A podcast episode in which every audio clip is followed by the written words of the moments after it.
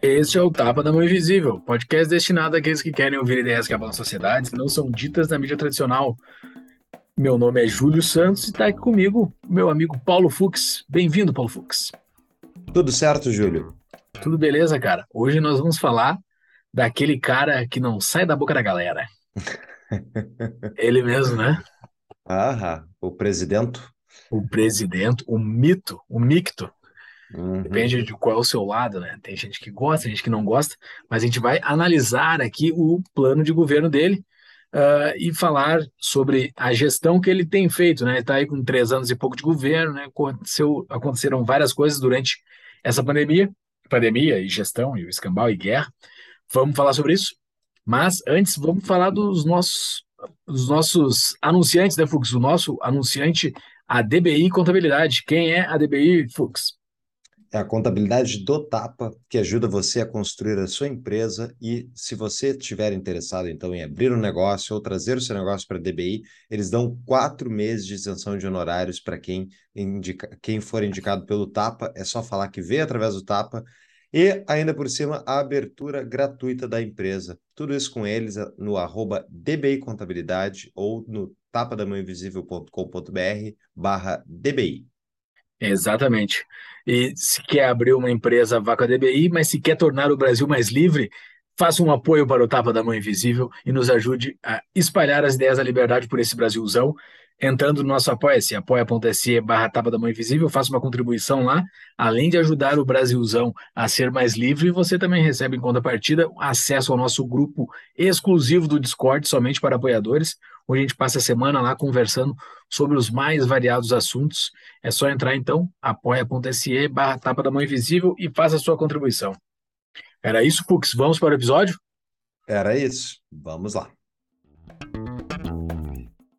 Cara, então, hein? Estamos aqui, setembro de 2022. Eu estou gravando esse episódio no dia 7 de setembro, no dia que o que a mídia toda está falando que o Bolsonaro vai dar um golpe, né? até agora que a gente está gravando ainda não foi dado golpe, então o Brasil segue sendo uma república uh, presidencialista e, e esse cara mudou bastante o Brasil, assim, impactou bastante, eu acho, o Brasil, né? Não sei qual é a tua visão sobre isso, mas a gente a gente começou o nosso projeto lá quando começou o Bolsonaro a chegar perto do poder, né?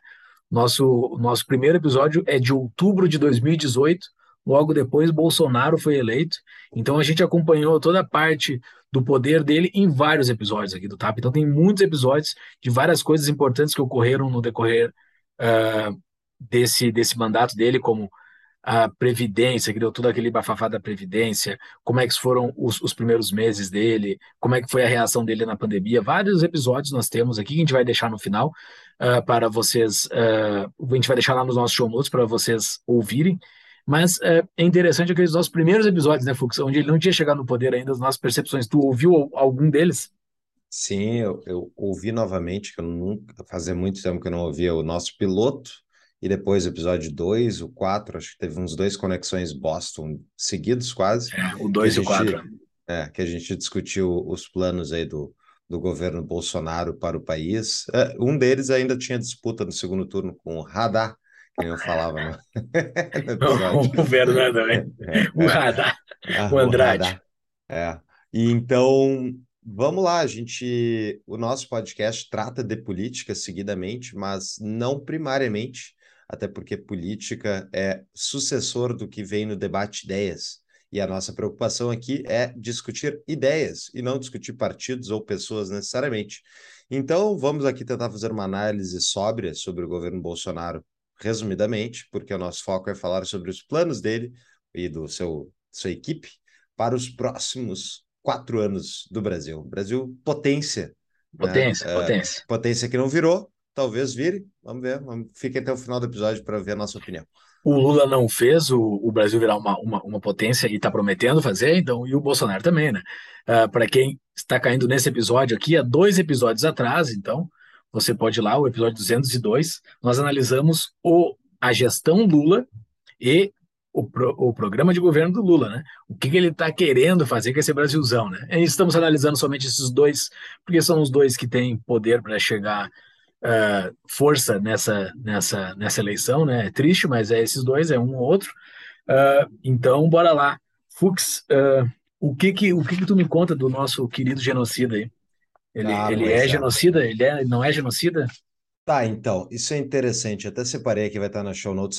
Todas as fontes que a gente citar ao longo do episódio estarão nas nossas notas do episódio, nas show notes, dentro do nosso site, ou é só clicar ali na descrição do, do episódio no, no Spotify ou no YouTube tem, que é, entra na show notes. Então, todas as fontes são citadas, vão estar lá, os livros indicados também. Houve uma condenação internacional do Bolsonaro recentemente, eu não sabia, se tu, não sei se tu sabes. Não faço ideia. Se saiu na grande mídia, não chegou em mim. Primeiro de nove de 2022, o Tribunal Permanente dos Povos. Primeiro de nove, seis dias atrás. Isso. Eu nunca tinha ouvido falar nesse tribunal, mas é o Tribunal Permanente dos Povos. Condenou hoje o presidente Bolsonaro por crimes contra a humanidade cometidos durante a pandemia do Covid-19 e indicou que uma outra política teria salvo pelo menos 100 mil pessoas. Antes da gente discutir a pandemia, eu só queria citar que esses caras aqui que, que declararam que o Bolsonaro cometeu esses crimes e tal, adivinha, Júlio? Ah. Nem eles, nem eles uh, aceitaram condenar o Bolsonaro por genocídio. Eles ah, é? Então ele está condenado a quê? Condenado. É, é uma condenação, tipo. De, de, assassinato, matou 100 mil pessoas. Ah, de, de, não, de, de responsabilidade, não ter sido um, um presidente que fez as medidas corretas. Agora, não foi genocídio, que nem uma boa parte da esquerda histérica brasileira ficou gritando seguidamente, né, que era genocida, genocida, porque essas pessoas não conhecem a palavra dicionário, né? Porque o genocídio, vamos, vamos dar a definição Enquanto tu procura, enquanto tu procura ah. aí, Fux, tem um negócio muito importante para falar sobre a definição da palavra, né? Por que, que a, a definição da palavra é muito importante? Por que, que o Fux está procurando? O, se eu chamo o Bolsonaro de genocida, né? É, digamos, é, Bolsonaro é genocida, né? Digamos que a gente defina aqui que ele é genocida. Então, qualquer coisa que a outra pessoa fizer, essa, essa coisa vai se tornar aceita, né? Porque digamos, é, digamos que o, o, Lula fez uma chacina. O, o, Lula é comprovado que o Lula entrou numa casa e matou 10 pessoas. Ainda assim, o genocida vai ser pior. Sabe? Então tu, tu, tu tira o efeito da palavra e tu bota que qualquer coisa ruim tá pro lado dele e qualquer outra coisa que for comparada com ele vai ser boa. Isso é terrível, porque tu tira completamente o debate, tu não consegue discutir mais o que, que o Bolsonaro está fazendo. No momento que o cara é um genocida, tu não consegue mais. Ok, qualquer coisa que ele for fazer não é aceitável mais, mesmo que ele solte pombas brancas da paz, não importa mais se o cara é um genocida. E daí tu esvazia, como é que a gente vai usar a palavra para definir Hitler ou Stalin? Eu não, eu não tenho mais uma outra palavra? Ou então tu está colocando o Bolsonaro no nível de Stalin e, e, e Hitler, por exemplo. Então tu tira como citar essa palavra é complicado que o YouTube é capaz de desmonetizar esse nosso vídeo agora, né? Mas tu tá tirando completamente o, o significado da, dessa, dessa, dessa palavra que ainda tem um significado, né, Fux, aí no dicionário. Sim, mas eu acho que tu tá tu tá equiparando de forma errada, Júlia, as pessoas, porque as ah, é? pessoas que acham que o Bolsonaro é genocida, eles não acham que o Stalin é genocida, né? Não vamos ah, sim, sim. o Stalin, sim, sim, o Stalin era um cara legal. Ele é, derrotou os nazistas e tal, é tipo um, um acidente. Os gulags, os gulags é, foi um acidente ali. É, um método de o, trabalho que ele tinha ali, né? É, o Holodomor, é, nada, isso, nada. isso que foi um genocídio, para quem não sabe, o Holodomor foi um genocídio. Foi o extermínio pro... Ó, Definição do dicionário: extermínio proposital que aniquila, mata uma comunidade, um grupo étnico, religioso, uma cultura ou civilização. Proposital, o que o Holodomor foi, que foi o extermínio do povo ucraniano por parte dos soviéticos durante, acho que foi durante o, o julgo do Stalin, isso foi um genocídio, que eles literalmente tiravam a comida dos caras, não deixavam nem as sementes para eles plantarem, que o objetivo era matar mesmo aquele povo. Isso é um genocídio. A pandemia, por mais que você não goste do que o Bolsonaro fez durante a pandemia, chamar isso de genocídio é justamente esse ponto aí que o Júlio levantou. É um exagero completo e é proposital, né? É a mesma coisa que chamar o cara de racista, de nazista, né? É, é tipo, uma vez que tu dá a pecha para a pessoa, tu já consegue isolar ela de qualquer contato civilizatório, porque é óbvio que aquela pessoa é uma pessoa horrível, né? Porque tá chamando ela das piores coisas que existem, né? Um nazista, um racista, um genocida. Bom, e tu esvazia, esvazia o significado esvazia, da palavra, daí não serve mais para o diálogo. Exatamente. Mas sobre a pandemia, é muito interessante aqui, eu estou com um mapa da World Health Organization, a, né, a famosa WHO, e eles têm aqui... OMS em português. É, OMS em português. Eles têm aqui um mapinha que eu vou botar na show notes, mas em resumo é bem simples. Comparativo de mortes a cada 100 mil pessoas, tá? Uh, do mundo inteiro. Vamos começar com o mais, o mais absurdo de todos: China. 1,71 mortes, ou seja, quase menos que duas pessoas a cada 100 mil uh, foram mortas durante. Uh, morreram. Esse teu mapa tu tem o total de mortes da China? Não? Tá, tá, deixa. Se não tiver, deixa. Porque o total de mortes da China, uh, uh, até a última vez que eu vi, estava menos que o Rio Grande do Sul. É um negócio bizarro. É, é óbvio que é, é mentira. É, é óbvio que esse número da China não faz sentido algum. Exato, e adivinha qual é o outro país que teve uma, uma muito pouca mortandade? Aqui, nosso vizinho, Venezuela. Ah, 20 mortes top, a cada 100 né? mil. É, é bom, né? Mas enfim.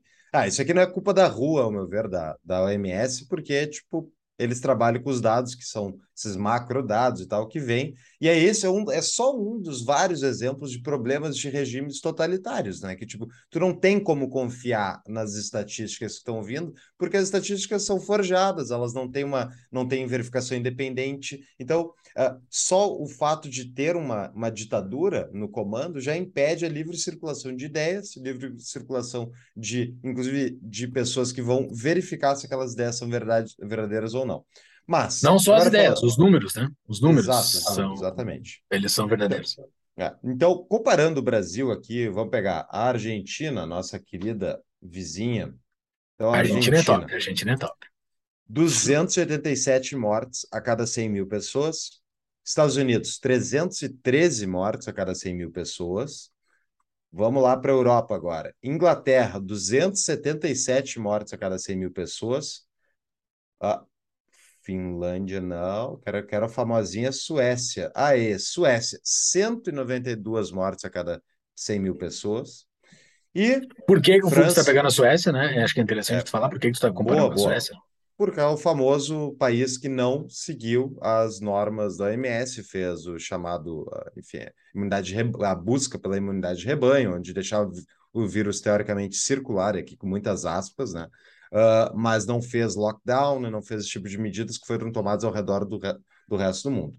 França com 231 mortes a cada 100 mil e o Brasil 321. Tá? O Brasil realmente tem está acima, e não por pouco, mas está acima mesmo uh, dos outros países, esses comparativos aí que eu fiz, uh, está muito acima. O, o que está abaixo no, no, nesse mapa da, da OMS de mortes são os países da África, que a gente tem muita dúvida sobre tem estatísticas dado, né? também. Né? É. E também a população mais jovem, tem outros fatores aí, é a população mais rural também, então tem muita coisa que pode confundir esses dados. E principalmente a Austrália, com 55 mortes a cada 100 mil pessoas, e a Nova Zelândia com 59. Lembrando que a Austrália, ou seja, ó, Brasil 321 e Austrália com 55. Lembrando, né, Júlio, tem muita gente que, que, lê, que usa a Austrália e a Nova Zelândia como exemplos de atuação da pandemia. Tá? E está aqui as mortes para comprovar de que realmente eles estão muito abaixo do restante. E aqui eis a grande questão de vivermos numa, num país tão grande, um problema de a gente estar tá todo mundo submetido à mesma jurisdição, era mais um país que não tem federalismo verdadeiro que nem no Brasil, uh, que é, eu, por exemplo, eu ainda assim preferiria ter ficado no Brasil durante a, a pandemia do que ter ficado na Austrália, mesmo Sim. sabendo que a Austrália morria menos gente. Por quê? Porque eu prefiro escolher sobre a minha vida e não ser subjugado e ficar preso em lockdown, sendo que eu não era público de risco e estou bem de saúde. Não tinha nenhuma comor comorbidade, não tinha nenhum dos fatores que, não tem nenhum dos fatores que aumentava a chance justamente de, de morrer com a pandemia. E mantive isolamento das pessoas mais velhas da minha família. A gente diminuiu o contato para justamente não transmitir. Então, eu escolho sobre a minha vida e eu não, eu quero um país que permita eu escolher. A Austrália, Nova Zelândia não permitiram essa população. Ah, mas Paulo morreu menos gente. Beleza, cara, mora tu em um lugar assim. Essa é esse, esse o grande problema que a pandemia trouxe, que é as pessoas que não aceitam que outras pessoas queiram correr seus riscos e queiram viver a sua vida, versus quem quer controlar em nome do bem comum, um bem maior. Né? Isso eu acho que é uma questão mais de valores, Júlia, do que de uma, uma questão de justamente de mortes ou não. Porque realmente está aqui, e isso é, é fato, morreu menos gente na Austrália. Eles fecharam as fronteiras, eles não fizeram uh, lockdown camps, né? Campos de lockdown. Tipo, e é, eu não quero viver assim. E tem um monte de gente que não quer viver assim. Lá na, na, nos Estados Unidos, na Flórida, daí, Júlio, seria interessante pegar uh, os dados. Isso o Tom Woods trabalhou exaustivamente no, no podcast dele durante a pandemia. Uh, enfim, é, é, é, bem, é bem uh, comum isso nos Estados Unidos. Os dados Flórida versus outros estados americanos são muito parecidos, os de mortes. Eu não sei se e a Flórida aí. foi bem menos restritiva, né? A gente procura e bota nacional. É, isso, mas a Flórida foi fez uma estratégia estilo Suécia versus o resto de vários outros estados americanos, especialmente os democratas, né, governados por democratas, que foram muito restritivos com lockdown.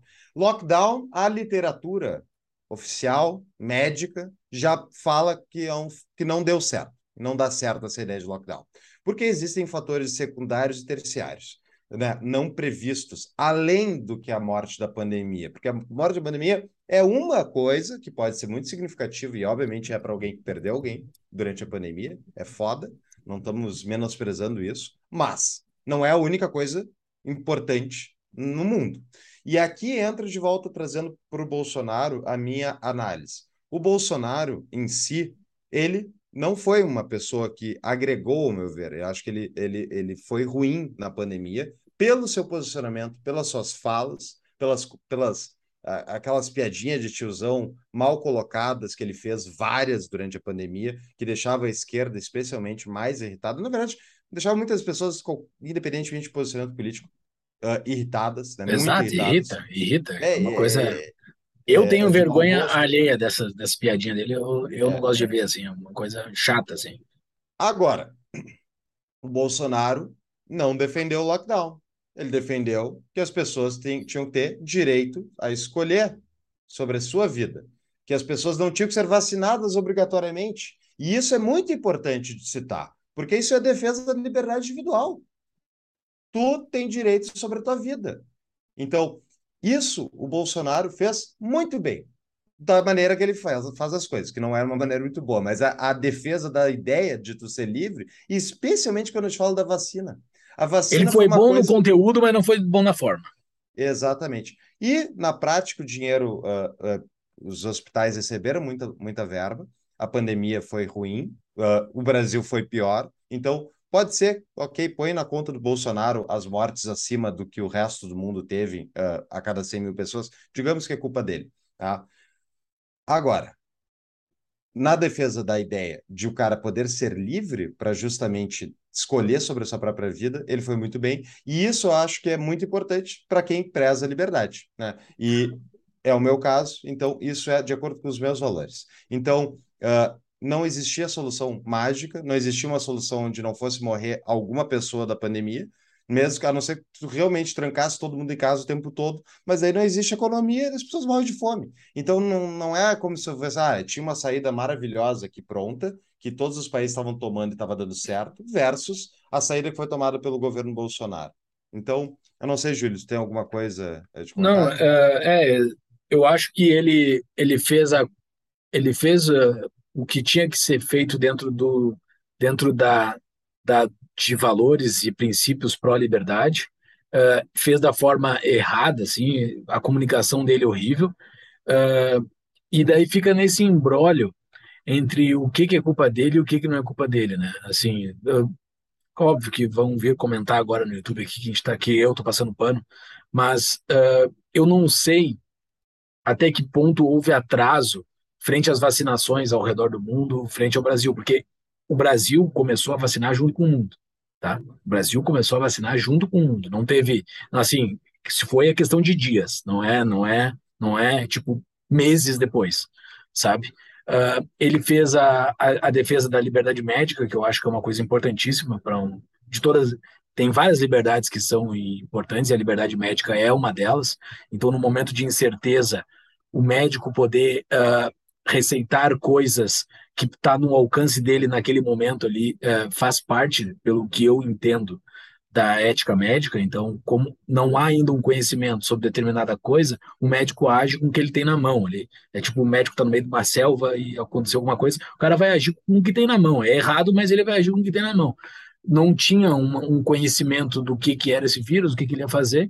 Os médicos uh, poderiam agir conforme eles estavam testando ali no momento, de acordo com a ética médica e com o consentimento dos pacientes, Uh, e ele defendeu muito isso, né? Daí ficou voltando, né? A comunicação dele é uma porcaria, né? Aquele boss, aquela coisa de cloroquina, aquelas coisas completamente mal comunicada, mas eu acho que deveria ser testada essas outras coisas, né? Então, com o passar do tempo, a gente vai saber se funciona ou não funciona.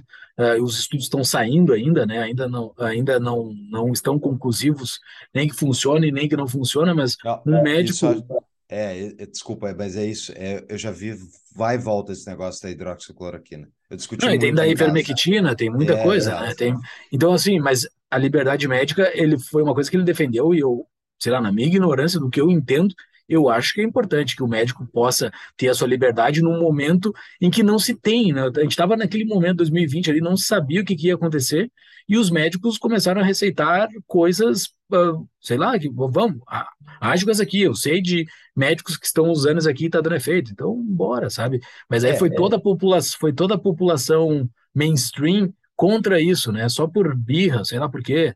Uh, é, é, complicado, assim, a comunicação dele é horrível, então deu aquele embate com, com o mainstream contra ele e ficou essa, essa briga, vacina de um lado e cloroquina do outro, sabe? E eu acho que a população perde muito com isso. Uh, e, e, daí a gente não consegue medir quem é o culpado, né? Porque como ele, ele foi para um lado e os governadores, a maioria foi para outro. Acho que todos. A, né? É, exato. As ações foram feitas dos dois lados. Né?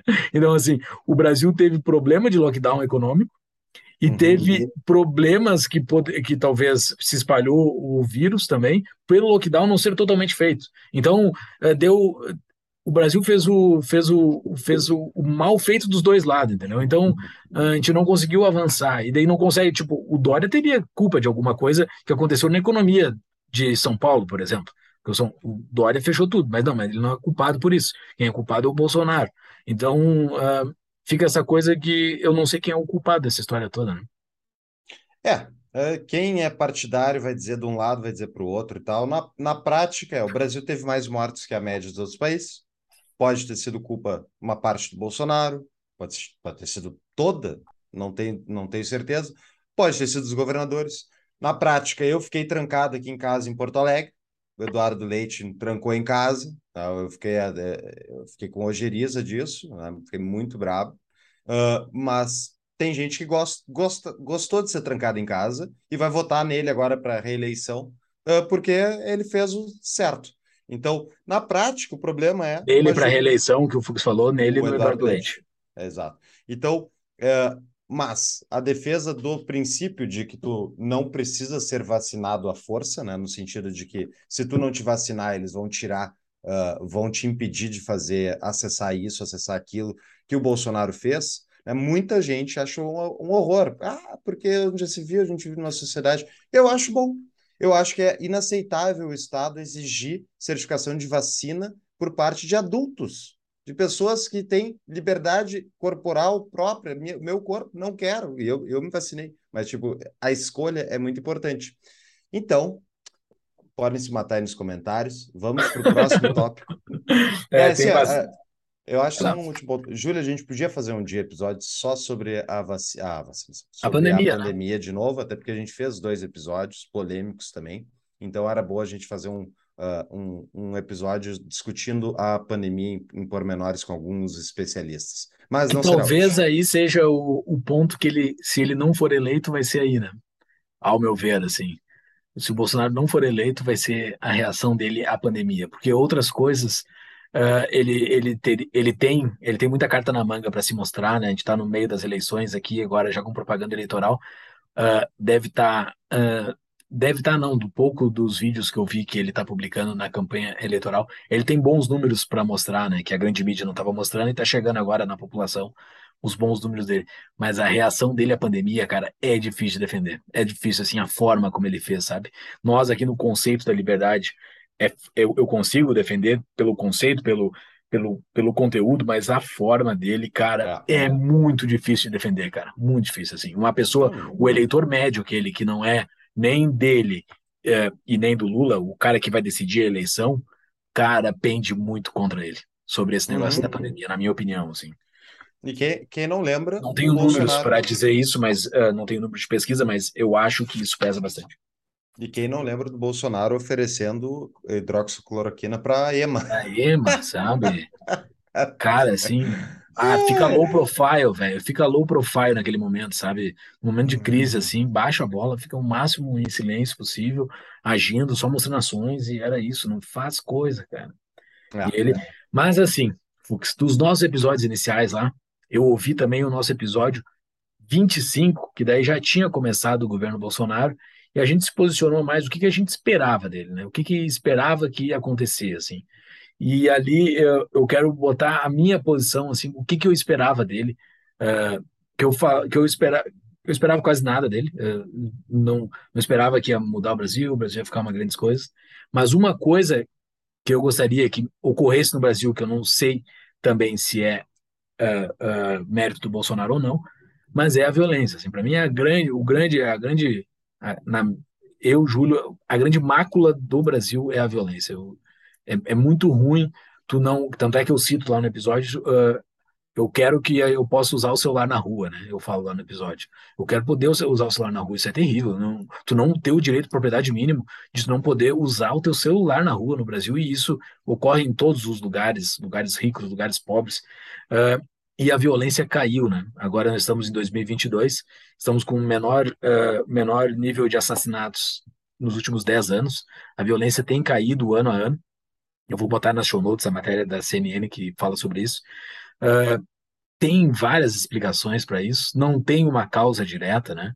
Mas, uh, cara, a moral da tropa que se diz, né? Tem muita gente que defende isso, que os policiais estão com mais moral para poder prender ou que o ladrão tá com mais medo de atacar porque tu não sabe se aquele cara pode estar armado ou não, uh, por causa dos CACs, né? Que no Brasil foi, uh, foi com o decreto do Bolsonaro de que liberou os CACs, uh, as pessoas começaram a poder ter armas, né? Muitas pessoas tiveram armas, foi o recorde. então, sei Mas lá. Eu acho, eu acho que os CACs não foi ele. Eu lembro do episódio que a gente gravou com o cara com lá César. do Armas, César, César Mello ele falou que as medidas foram tomadas, inclusive foi pelo Alexandre de Moraes durante a época que ele era ministro da Justiça do Temer.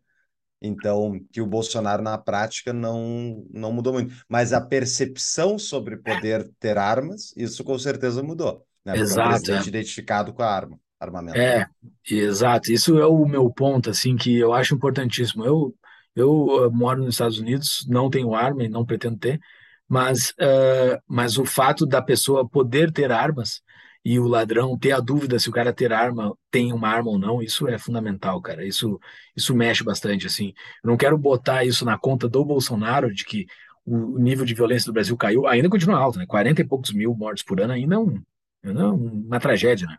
Mas, uh, mas tá caindo, né? Era 60 e tantos mil, né? Então, uh, sei lá, uh, se o Brasil está indo para um lado, assim, o lado que eu, o único lado que eu gostaria que fosse, assim, principalmente de, de prioridade era esse. Não, uh, também tinha a reforma da Previdência, outras coisas que a gente vai falar aqui no decorrer do episódio, mas a queda do, do número de mortes é importantíssimo para mim. Uhum, perfeito. Bom, sobre outro tópico aqui que eu queria citar é a questão do meio ambiente. Também é outro que a gente podia fazer um episódio só sobre, só sobre meio ambiente. Uh, eu dei uma boa estudada nesse assunto para tentar entender melhor o que, que aconteceu. Resumo da ópera do que eu, do que eu li, uh, e eu até eu, eu gosto muito de, de tentar ver a, as fontes dos, dos lados contrários ao meu, ao meu instinto natural. Né? A gente já discutia aqui um, um, já teve um episódio que a gente falou sobre o que, que daria para fazer para resolver o Brasil. A gente fala, vende a Amazônia. então, é isso aí, ele tira ela, da, a gente resolve o problema da dívida e tal. Agora, uh, na prática, né? Eu peguei aqui os dados do PRODES, que é o sistema e tal de, de uh, comparativo da, da, do desmatamento da Amazônia. Deixa-me abrir. E aí, acabou a Amazônia? Já é um estacionamento? Ainda não é um estacionamento ainda não é, mas realmente, assim, o, o desmatamento, ó, a taxa de desmatamento da Amazônia, ela cresceu agora nos últimos anos, voltando ao, aos, ao final, ao, ao mesmo patamar que era na, no final do governo Lula. Então, só que entre o governo Lula e o governo Bolsonaro é um U. Ele cai e depois volta a subir. Cai da Dilma e começa a subir no Isso. Temer?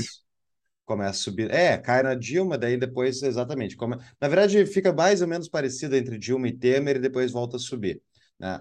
Uh, por que isso? Eu fui ver realmente, assim, aquilo até a gente citou no episódio que a gente gravou sobre regularização fundiária, né? Foi citado como uma das coisas positivas que o governo uh, incentiva a regularização fundiária, que é tu ficar dono da própria, da sua própria propriedade, né?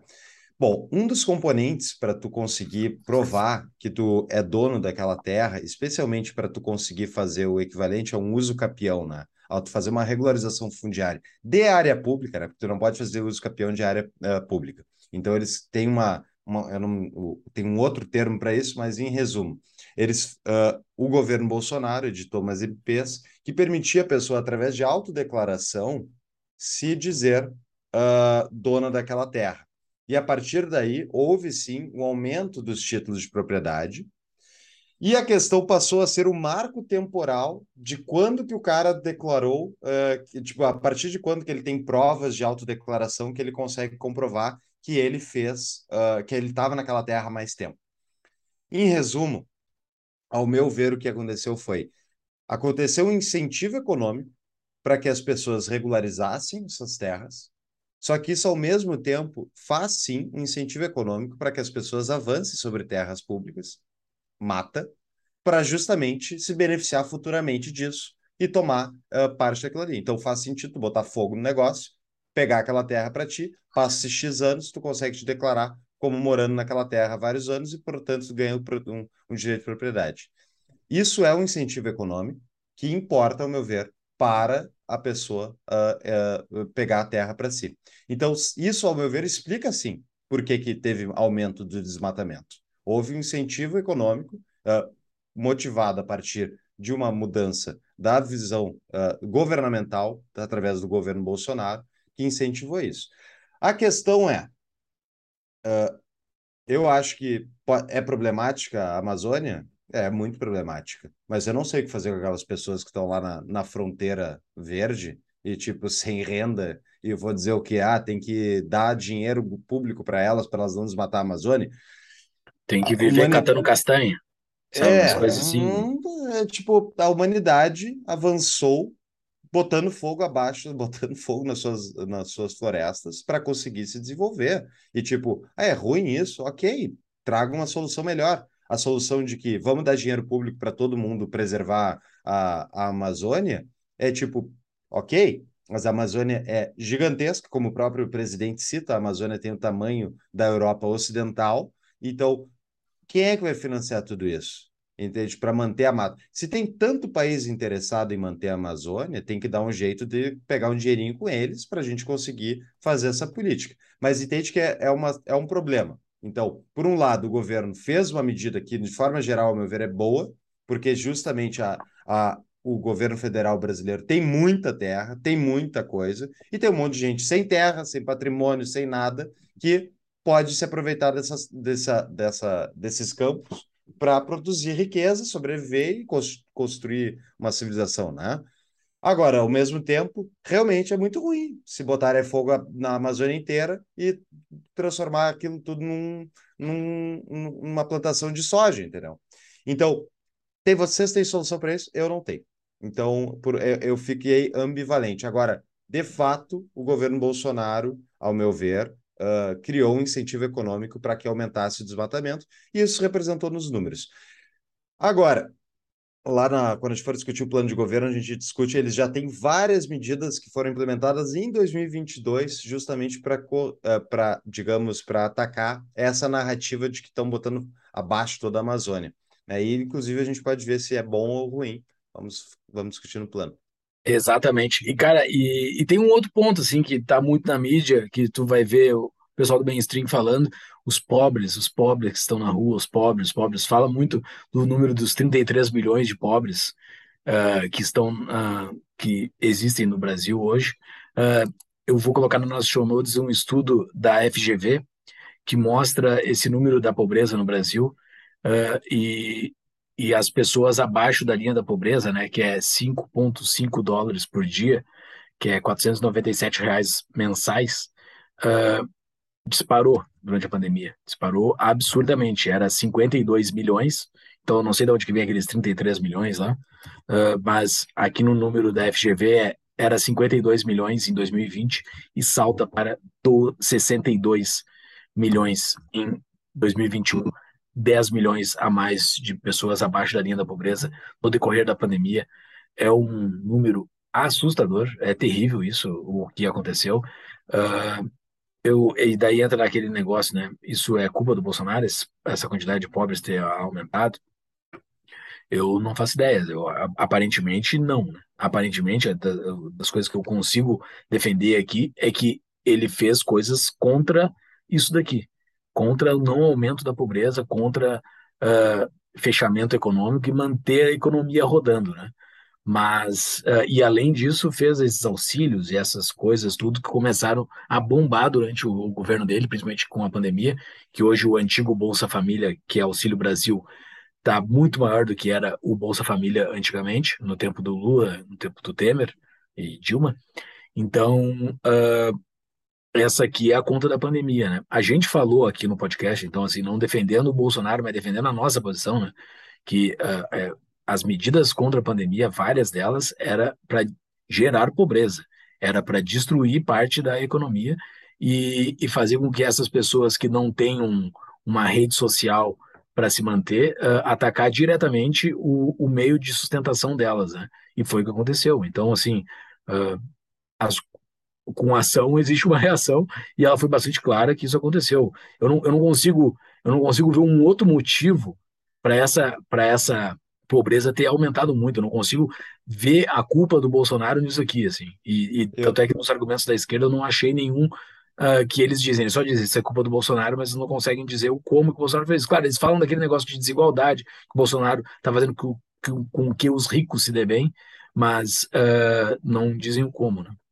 É, eu acho, ao meu ver, que tem uma culpa, sim, que é a questão do a questão da, do auxílio. É que é, esse é o problema. Assim, achei que pensar, ao meu ver, através de lógica de primeiros princípios. Então, assim, sem lockdown, vai morrer gente, isso independentemente do lockdown. Lockdown não serviu, não, não serve para evitar morte. Só a não ser que tu tranque o país inteiro, que nem é o caso da Nova Zelândia, Austrália, países isolados e tal. Com o lockdown, sem as pessoas poderem buscar sua própria fonte de renda, elas, ainda mais a quantidade significativa de pessoas que tem no Brasil, que estão sem, uh, que literalmente trabalham o dia para ganhar, uh, para ganhar a comida do dia, então, se tu faz lockdown, que foi iniciativa dos governadores, muitas vezes.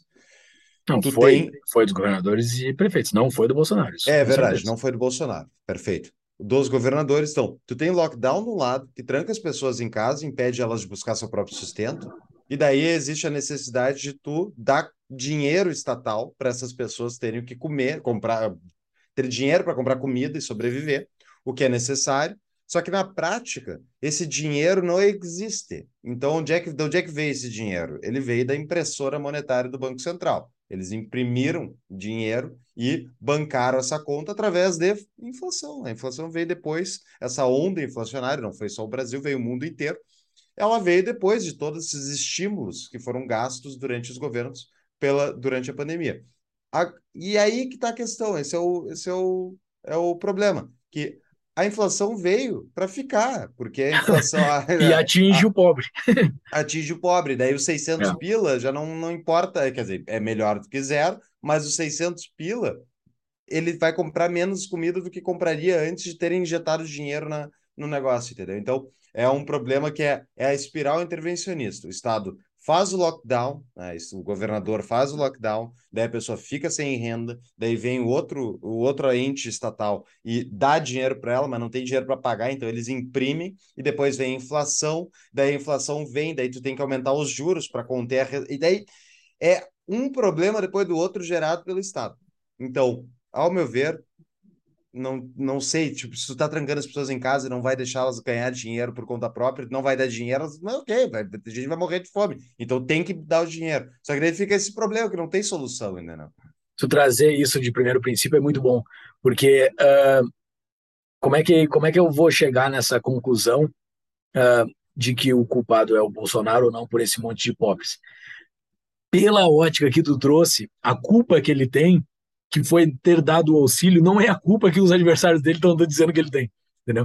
A, a, culpa que de fato ele tem aqui, que foi gerar inflação com esses auxílios e que pelo jeito serão eternos agora, porque foi incorporado no Auxílio Brasil, que é o novo Bolsa Família. Então, a culpa, a culpa que de fato ele tem não é a culpa que estão acusando dele de ter, né? É, talvez é, que ele deveria ter dado mais dinheiro ainda, não sei, não, não consigo entender muito bem, mas eles querem botar a pecha que existe 33 milhões de pobres hoje e a culpa é do Bolsonaro. É, mas assim, eu eu acho que aqui ele ele ele está fora dessa culpa eleitoreira. Bom, por último temos o orçamento secreto, né, Júlio? Antes é, das... pra, a gente pegou aqui as principais coisas que batem no Bolsonaro, né? Só para deixar bem claro. Uh, e, e, esse do orçamento secreto é um emaranhado de decretos e leis e coisas que foi passado entre o Congresso e o, e o Bolsonaro e o Executivo, uh, e que, sinceramente, pessoal, eu quero que vocês leiam e tentem entender isso também. Porque o que, que me parece do, do material que a gente pesquisou aqui. Uh, foi feito essa manobra de se fazer essa distribuição de verbas que não é carimbada, que não são carimbadas, então é verbas que são administradas, uh, delegadas, elas são, uh, elas ocorrem, elas são empenhadas pelo, pelo, pela vontade do relator do orçamento, né? O, o relator do orçamento ele é ele é um deputado, né? Ele é do Congresso. Então, ele ele delega essas verbas num pote que ninguém vê direito quem é e o negócio é distribuído e vai, entendeu? Ninguém sabe quem está mandando aquele dinheiro. Há, aparentemente, um conluio por trás aí com, com o executivo, mas não dá para tu dizer que há, entendeu? O, o, o, é, a regra é quem distribui isso é o relator, é o cara, é o deputado, tá? O Bolsonaro uh, é, diz que vetou isso, né? Essa regra, mas daí ele vetou de derrubar um veto e daí depois ele fez de novo numa canetada. É, é difícil de entender, tanto é que a própria jornalista que é que, que diz que o Bolsonaro, que diz que o que o orçamento secreto é corrupção, ela diz que o negócio é enosado por uh, por vontade, por, por necessidade. Tem que ser enosado mesmo, que tu não consegue entender direito que, o que ocorre. Porém, uh, me parece muito claro que é imoral. muito claro. É uma verba que está indo, que tu não sabe quem mandou e tu, e tu não consegue ver para onde que foi. Entendeu? Assim, não, ele é secreto porque tu sabe depois para onde que ele foi, mas ele pode ir para qualquer lugar. Né? Tu consegue mapear para quem é recebeu aquele dinheiro. Até que falam dos tratores e tudo mais. Só que não há uma estratégia para onde que vai esse dinheiro. Esse dinheiro é discricionário total ali e tu não sabe quem é que mandou. Né? Tu sabe que está na caneta do cara que é o relator.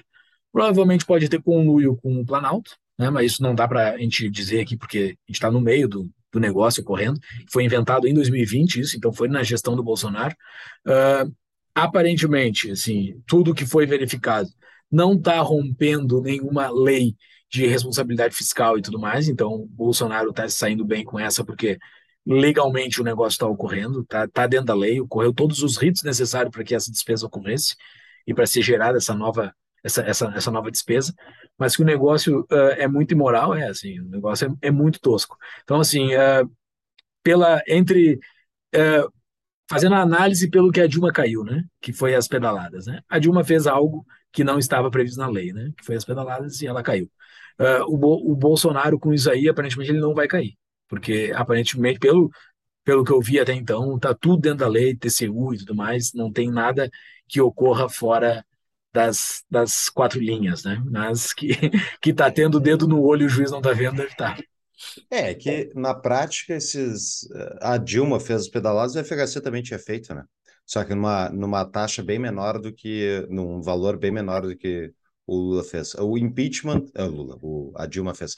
O, o impeachment. Se a Dilma tivesse feito. Desculpa interromper, Fux, mas ali nessa reportagem que eu vou colocar nas nossas show notes, dessa, dessa jornalista uh, da Folha, ela explica numa sequência de, twitters, eh, de tweets, uma, uma, uma, uma thread ali.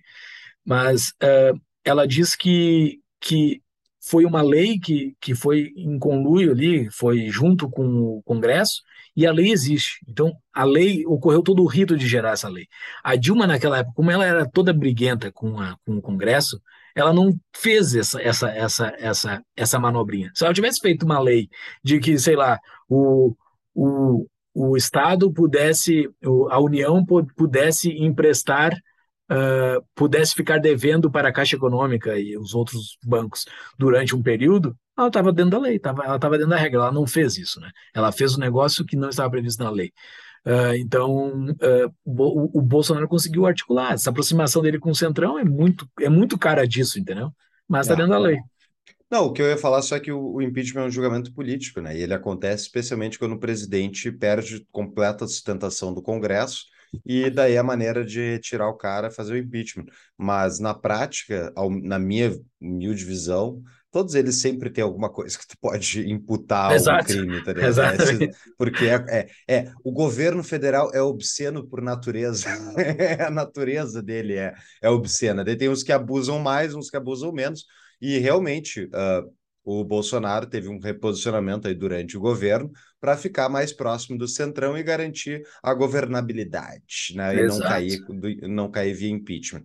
E não, o Bolsonaro, isso... assim, é político. Vai lá, vai lá. Não, e o que, que é o que, que é o centrão? É a divisão de dinheiro, nosso dinheiro, entre os compadres lá em Brasília. Isso é o centrão brasileiro. É o né? Estado, né? É o, o Estado. Centrão exato. é o Estado, assim, é o que tem de mais forte é... dentro do Estado. Exatamente, ele é a representação do, do Estado brasileiro. Do Estado. E o e Bolsonaro se aproximou muito bem dele, né? Coisa que a Dilma não conseguiu fazer, né? E de fato, uhum. o que o Fux uhum. falou faz, faz total sentido, porque sempre tu consegue botar uma na reta. É óbvio que ele não vai ter, ter tudo limpo, entendeu? Uh, os caras devem ter dossiê, Ciro Nogueira, os caras devem tudo ter dossiê contra o Bolsonaro para deixar ele comendo na mão ali. Mas uhum. como esse, como ele joga no jogo dos caras, né? Uh, ele não é derrubado. E tem, e tem mais uma coisa, né? Sobre o Centrão, o, que é bem importante deixar gravado nesse, nesse episódio, né? Bolsonaro se dizia claramente contra o Centrão, claramente, não é assim, não é, ah, interpretei errado, não, claramente contra o Centrão, antes de ser eleito. Passou, é passou pandemia, uh, passou, começou a gestão dele Passou pandemia, a coisa começou a ficar feia pro lado dele durante a pandemia. Moro saiu do governo, daí, cara, para se sustentar, ele precisou se abraçar no centrão, não tem? Ele fez o jogo da política e isso é o Estado. Isso, se vocês uhum. esperam alguma coisa diferente disso do Estado, não, não vão ter. É isso aí, não, não espere nenhum presidente que vá governar sem ter o centrão. Não tem como governar sem ter o centrão. Até então, porque o governo é o Estado e o Estado é o centrão. é, exato. Pessoal, uma pequena pausa para ouvir o aviso da nossa parceira, a Emigrarme. A Emigrarme é uma empresa especializada em direito internacional e oferece suporte completo ao imigrante que deseja residir em outro país, com nacionalidade europeia ou aplicação de visto. Eles contam com uma equipe de advogados credenciados em Portugal, Espanha, Itália, Brasil e Estados Unidos, habilitados a atender às necessidades dos imigrantes para obtenção de legalização e residência no país de destino. A empresa auxilia na obtenção da tão desejada nacionalidade italiana, portuguesa, espanhola, dentre outras, e também oferece suporte para abertura de empresas na Europa, buscando a aplicação do melhor visto para cada caso. Entre em contato através do Instagram deles, emigrar.me, ou no site tapadamãoinvisível.com.br barra emigrar-me para pegar o WhatsApp da empresa. Voltamos ao episódio. Uh, bom, dentro das coisas boas do governo Bolsonaro, a gente pode tratar aqui especialmente ao longo do, do da análise do plano de governo dele, porque vai ser vai certamente ser pauta. Que ele então, se vende lá, vamos... bastante, né? Se vende é. bem, se vende bem melhor do que o Lula. Lá no episódio do Lula, eu falei que aquele plano de governo, o programa de governo do Lula era terrível, mal formatado, horrível de ver. O do Bolsonaro aqui, pessoal, assim, ó, peça de marketing, bonitaço, quarenta e tantas páginas, gravuras, foto do Bolsonaro, foto de gente feliz, foto de mulheres negras felizes, sabe assim? Uhum, cara, verdade. assim, ó, marqueteiro, marqueteiro, dividido em bullets, negócio bom de ler, sabe? Em, gigante, né? É gigante, 43 páginas, né? Uhum, 48 páginas. Negócio gigante de ler. Uh, mais fácil de ler, bem distribuído, com um sumário, que eu reclamei lá o do Lula, que não tinha nem sumário, tem um uhum. sumáriozinho para se organizar, sabe como é que vai vir informada as coisas, porque o cara precisa se vender, né? O cara não tenha, não tem o pessoal do G1 lá não vai trabalhar para ele, então ele vai ter que se vender, né? É, e eu selecionei aqui vários trechos do, do plano de governo para discutir, né? Mas vamos na ordem, né? Vamos na ordem, vamos seguir. Uma das coisas que eu gostei, o comparativo que eles fizeram aqui, é, abre aspas, dados comprovam que entre 2013 e 2016, ou seja, o período do governo PT, né, Lula e Dilma, Uh, a pobreza no mundo caiu 53,5%, que é aquele dado que o Júlio trouxe muito bem no episódio do Lula lá. Mas no Brasil aumentou 11%. Pode-se afirmar que, em comparação com o mundo, o modelo de é, eu trouxe, adotado... sobre, eu trouxe o gráfico do PIB, né? Aqui ele fala de pobreza especificamente. Ah, é verdade. Uh, Pode-se afirmar que, em comparação com o mundo, o modelo de gestão adotado no Brasil nesse período impediu 30,6 milhões de de brasileiros de sair da linha de pobreza. Né? Eles estão justamente tentando mostrar que o Brasil ficou aquém do resto do mundo uh, durante o mandato do PT. Agora, essa, essa aqui, é, essa próxima parte aqui, é exatamente o que eles frisam ao longo de todo o documento, que a, o modelo de desenvolvimento adotado pelo governo Bolsonaro, né, liberalista. Eu não entendo essa palavra, eu não sei por que, que eles usam ela. É tipo, um, eu vejo esquerdistas usando essa palavra liberalista, né? Mas não, não conheço a definição dela. Imagino que seja entendendo a liberal. Liberalista que investe em políticas públicas que combatem a pobreza e reduzem a desigualdade através da geração de emprego e renda. E a questão aqui que eu poderia, eh, digamos, resumir o plano de governo do, do Bolsonaro, que é a proposta dele, é, é exatamente isso. É, a gente, por um lado, incentiva a economia privada de crescer e de fomentar e de criar riqueza, e por outro lado, a gente tenta atacar a desigualdade né, e fazer todas essas coisas bonitinhas que o Estado sempre se propõe a fazer através de políticas públicas para ajudar as pessoas mais pobres que não estão conseguindo sair da miséria por conta própria. Então, isso é a tese toda deles. Na prática, vai lá, gente, uma? Não, é, antes, só antes de mergulhar, a gente já está na página 3 aqui, porque tem a capa, tem, o negócio é bem feito, né? Tem a capa, tem sumário. A gente está na página 3, onde ele bota uma, um overview, né? Mas antes de entrar no negócio, eu só queria falar uns Ctrl F que eu dei aqui, uns procurar no documento. Toca ficha. Que é, que é interessantíssimo, né? Ele não cita as palavras Lula, PT, socialismo e esquerda. Ele não o ranço da esquerda e tudo mais, que está em todos os discursos do Bolsonaro, não está nesse documento aqui. A única coisa que ele se refere ao PT é nesse trecho que o Fux acabou de falar, né, que é o governo de 2013 a 2016, que é o governo antes dele, né? Uh, e governos anteriores ele cita num momento ali, sabe? É, mas assim, nada de, de botar um antagonismo com o PT. Uh, ele não cita a palavra aborto, embora seja algo muito importante na, na defesa dele, né, no, no plano de governo do Bolsonaro, no plano de governo, não, no, na, do posicionamento de valores dele, né, mas ele cita cuidado da vida desde a concepção. então, então ele, ele bota bastante o posicionamento dele aqui em relação ao aborto. E uma coisa assim que eu procurei no do Lula e procurei no dele aqui também, que é a palavra liberdade, né? O Bolsonaro cita a palavra liberdade no documento dele 55 vezes. O cara, ele, ele tanto é que está dentro do slogan dele, assim, né? Pátria, família, liberdade. Eu não sei, pátria, Deus, família, liberdade. Ele botou cinco palavras, eram três, lá os caras dos milicos de 64 eram três, agora ele tem cinco, ele tem mais duas aqui. Ele tem liberdade, né? Então, ele cita muito a palavra liberdade, uh, não tem como e, em alguns momentos muito bem citada. Assim, eu, eu gosto de alguns momentos que está citado aqui. É, isso aqui é um documento feito para agradar pessoas, né? Mas eu gosto do, da forma como ele se posiciona algumas vezes sobre a palavra liberdade. É, ele, eu até tenho uma, um trecho que eu quero depois falar sobre essa questão da liberdade dele, mas voltando ao documento aqui, um dos, é, um dos documentos, uma das fontes que ele cita que eu achei abismal, assim, que ele cita sobre uh, desigualdade na página, justamente página 3, ele cita o relatório da Oxfam. Ah. A Oxfam é aquele que todo ano larga aquele dado, é, tipo, dado tirado da, daquele lugar sobre tipo, o, a desigualdade do 1% e tal. Então, os dados feitos é, é muito, muito, muito trash, muito chinelo a, a qualidade da, do, do, do, trabalho publicado pelo Oxfam.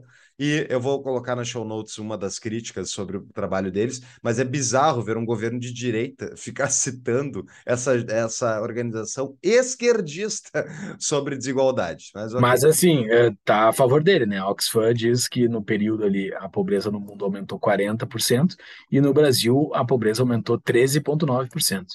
Então tá a favor dele, né? Então tem é, ele assim é. se defende bem nesse início aqui, se defende muito bem sobre a parte da pobreza, traz muitos números, muitos dados uh, e que mostra que o Brasil não foi essa coisa toda de desespero uh, que citam que que citam que o Brasil foi durante o governo Bolsonaro. Tem uma coisa que o Fux citou que é interessante só para fazer o vínculo.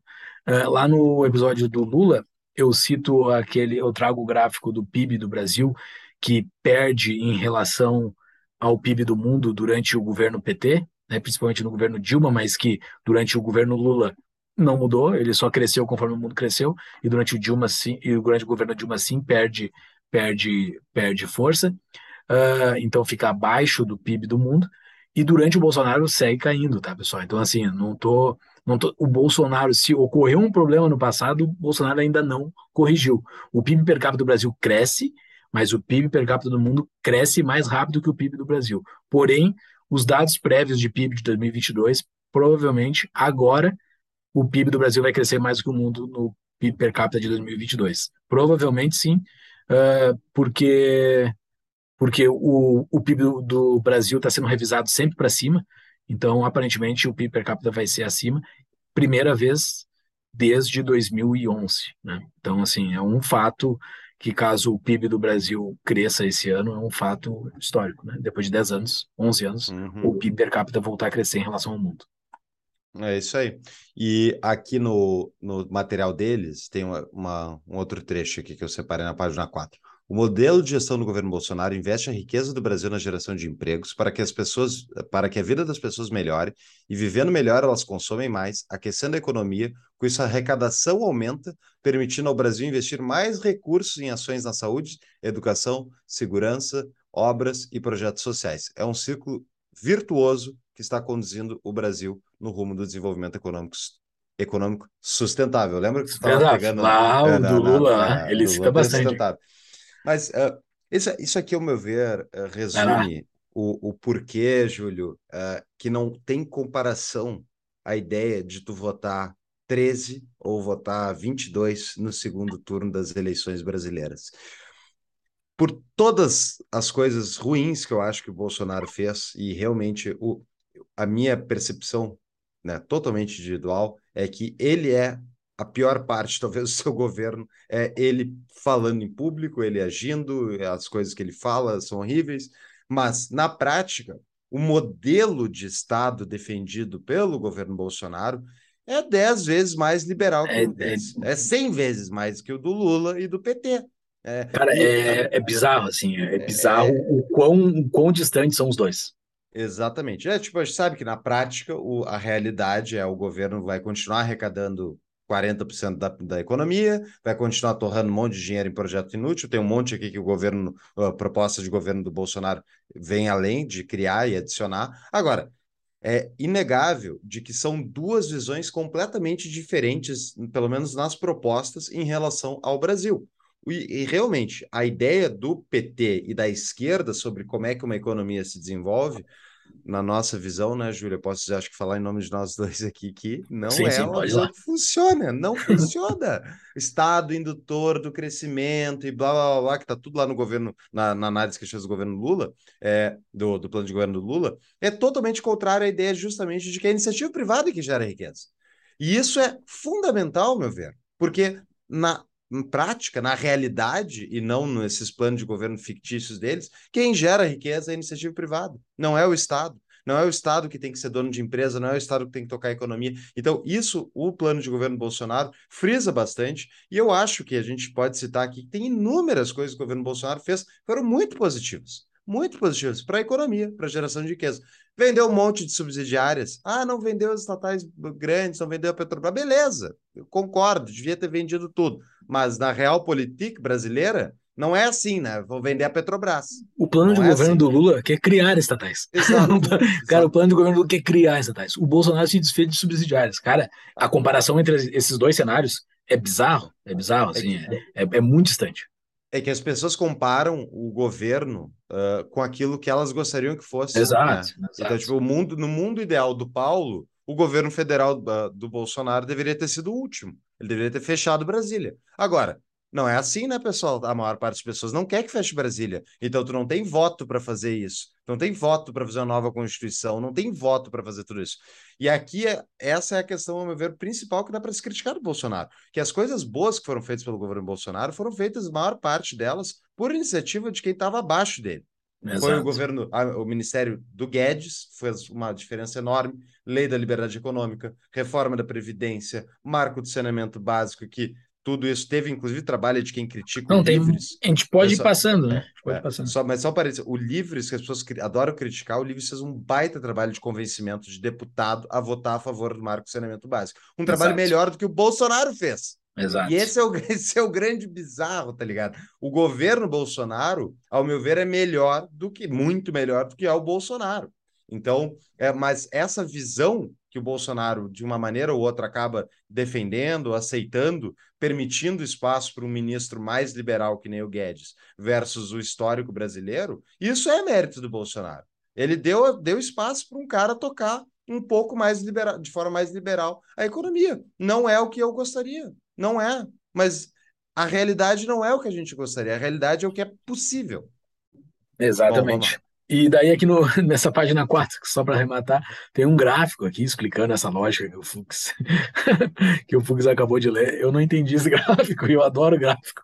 Para mim, sei lá, parece quase que a mesma coisa, assim, mas é bacana, assim, porque ele bota ali, no meio de uma lógica da pobreza aparece a corrupção e na lógica dele não aparece a corrupção. Mas tá, mas assim, é, ele se esforçou para fazer isso aqui, mas para mim não faz sentido nenhum esse gráfico. Ele, ele não fez nada disso aqui, né? Óbvio que não. óbvio. Ele, se ele viu esse documento aqui, cinco minutos foi muito. É, exato. Duvido que tenha até olhado, até porque, ao meu ver, esse documento aqui tem muito mais coisinha social-democrata do que o do primeiro governo dele. E a gente vai Ah. citar aí nos próximos. Boa. Bom, uma das aqui coisas nessa que eu... página 5 aqui, talvez ele falou, pô, essa bandeira do Brasil não tá, não tá verde e amarela, tá preta e branca. Daí talvez ele reclamou disso. Ah, várias vezes é citado o conflito entre a Ucrânia e a Federação da Rússia, né? Tipo, não Federação fala da guerra, Rússia. guerra, não fala guerra da Rússia, Ucrânia, ok? Mas E é chama Federação da Rússia sempre. Sempre É, Federação da é. Rússia. E, e a... Só que é engraçado porque depois tem uma. Mano, não. Pula, vou, deixar, vou chegar lá na hora, que tem uma parte que ele fala da inflação e ele cita a inflação é culpa da guerra Ucrânia e Rússia. E né, não é nada É a ver com pau, o né? dinheiro todo que eles colocaram na economia, não tem nada a ver. Mas vamos lá. Nossa Mas ele nação- tá jogando o jogo, né? Um esquerdista não vai poder refutar isso dele, né? O esquerdista não vai poder dizer que a, que a inflação é culpa dele de ter jogado dinheiro na economia. Porque o Não, esquerdista não acredita não nisso. acredita nisso. Então, ele tá jogando o jogo que tá, que tá na mesa. Nossa nação, abre aspas, nossa nação, por meio do governo Bolsonaro, tem essa capacidade por intermédio de acordos bilaterais e multilaterais. Os exemplos são muitos, como a OCDE e o EFTA, o The European Free Trade Agreement Area. Né? A OCDE é uma promessa até agora, não é, não está, está sinalizado que vamos entrar, mas não não está confirmado ainda. E o acordo Mercosul e Brasil foi anunciado, mas até agora até onde eu vi, não, não andou nada. Tá e ser sócio da Europa no momento é. desse não está valendo muito, né? A Europa está indo para baixo. O, se a gente conseguisse vender gás para a Europa, daí a gente ia se dar bem. Mas fora é, isso, é. não tem o que vender para a Europa, porque isso não tem dinheiro. Mas isso, isso é um negócio bacana, assim, é, que eu sinalizei aqui na, na página 6, de que é centrada em organismos internacionais, colocar o Brasil dentro de padrões internacionais para poder se abrir, né? Porque o Brasil, um, um, dos problemas do Brasil é que o Brasil é fechado, né? Então, assim, se colocar o Brasil dentro de padrões internacionais para poder negociar com grandes, com grandes nações e, e ter um comércio pujante, assim, eu acho que isso é, um, é uma, uma boa mira, uma boa, uma boa uma boa meta assim, para o Brasil entrar nisso, entendeu? Ah, tem que cumprir todo o checklist que deve ser leonino demais cumprir o checklist para entrar nessas regras deles, mas uh, eu acho que é uma boa meta. É, e isso é bizarro, isso é outra coisa. É, esse mundo social-democrata que a gente vive, ele é tipo, não tem mais a opção de tu não fazer parte de um, desses acordos. É, tipo, pode o país, né, fazer acordos bilaterais mas na prática, tipo, não tem a liberdade do indivíduo querer exportar e importar sem ter algum tipo de regulamentação estatal, entendeu? Então tem os autores lá no Mises Institute que citam esses acordos bilaterais ou de comércio, é um absurdo e bababá, porque isso é comércio regulado, e eu super concordo. Mas na prática, se tu não faz isso, tu fica desconectado do resto, porque o resto do mundo trabalha dessa maneira, porque os estados regulam o comércio internacionalmente a contragosto de nós liberais. Mas é, é, é o que é, tá ligado? É, é a regra para se entrar no primeiro mundo, né? Tipo, na OCDE, o Chile é o mais próximo da OCDE, né? Uh, da América Latina eu não sei se ele é membro uh, final já ou ele está num degrau bem avançado dentro da OCDE. Mas isso muda completamente a economia de um país né? e torna ele aberto. O Brasil não tem comércio com o mundo, né? Então, tu precisa achar soluções para que o Brasil tenha mais comércio com o mundo. Não vai ser um ANCAP aqui que vai conseguir botar um barco para fazer o Brasil fazer comércio. É, vai ter que fazer acordos com a OCDE, né? E é a maior, é o maior PIB conglomerado do mundo é a OCDE. Pega a Europa e Estados Unidos juntos, né? Então, vale a pena tu entrar nisso. Né? É isso aí. Bom, seguindo, eles têm aqui um, a, a questão do desenvolvimento sustentável, estado aqui na página 7, Júlio, né? é, nos vértices da preservação do meio ambiente com desenvolvimento econômico e inclusão social. Ou seja, é, a, eles sentiram o baque da, da, do problema aí da, de quanto a, a, a mídia a esquerda batem neles que eles não cuidaram da Amazônia. Então, tem várias coisas aqui que citam a Amazônia ao longo desse documento. Eu não sei se tu. Eu tenho uma, uma coisa não, no final tem, Tem uma parte ali, tem uma parte ali no fim do documento que é só Amazônia, só meio ambiente, só que nem o do Lula, né? Do Lula também, lá no final, lá era. No, no final, não, mas tipo nos 80% do documento, assim, é um, um monte de coisa de, de meio ambiente. Mas tem, um, tem coisas interessantes aqui nessa página 7, que ele uhum. cita as reformas estruturantes, e ele cita quais são essas reformas, né? Uh, que é tributos, trabalho e desburocratização. Uh, que eu vejo que são coisas que precisam fazer isso. Né? O Brasil precisa passar por essas, por essas reformas. Uh, eu não sei se ele vai se empenhar, porque nos primeiros quatro anos ele não se empenhou. Então, uh, ele não se empenhou. Né? Se é o é, governo é. dele vai se empenhar, ok, mas ele não se empenhou. Uh, e também, aqui ele cita o tal do, do, lema, né, que ele cita bastante: Deus, uhum. pátria, família, vida e liberdade. É, tá. A, inicial era Deus, pátria e família, ele bota vida e liberdade junto aqui. Uh, daí por isso que tem tanta liberdade escrita durante esse documento. Uh, e também ele bota aqui o caminho da prosperidade, né, que é o nome do que é o nome desse documento, que é uma reedição do documento de 2018. O documento de 2018 chamava Caminho da Prosperidade e esse documento se chama Caminho da Prosperidade, construindo uma grande nação. Uh, e assim, para um para um defensor das ideias da liberdade, esse nome é muito bom. eu curto eu, eu curto esse nome, assim, Caminho uh, caminho da prosperidade é, é, tem, muita, tem muita ligação com, com Hayek, né? É, exato.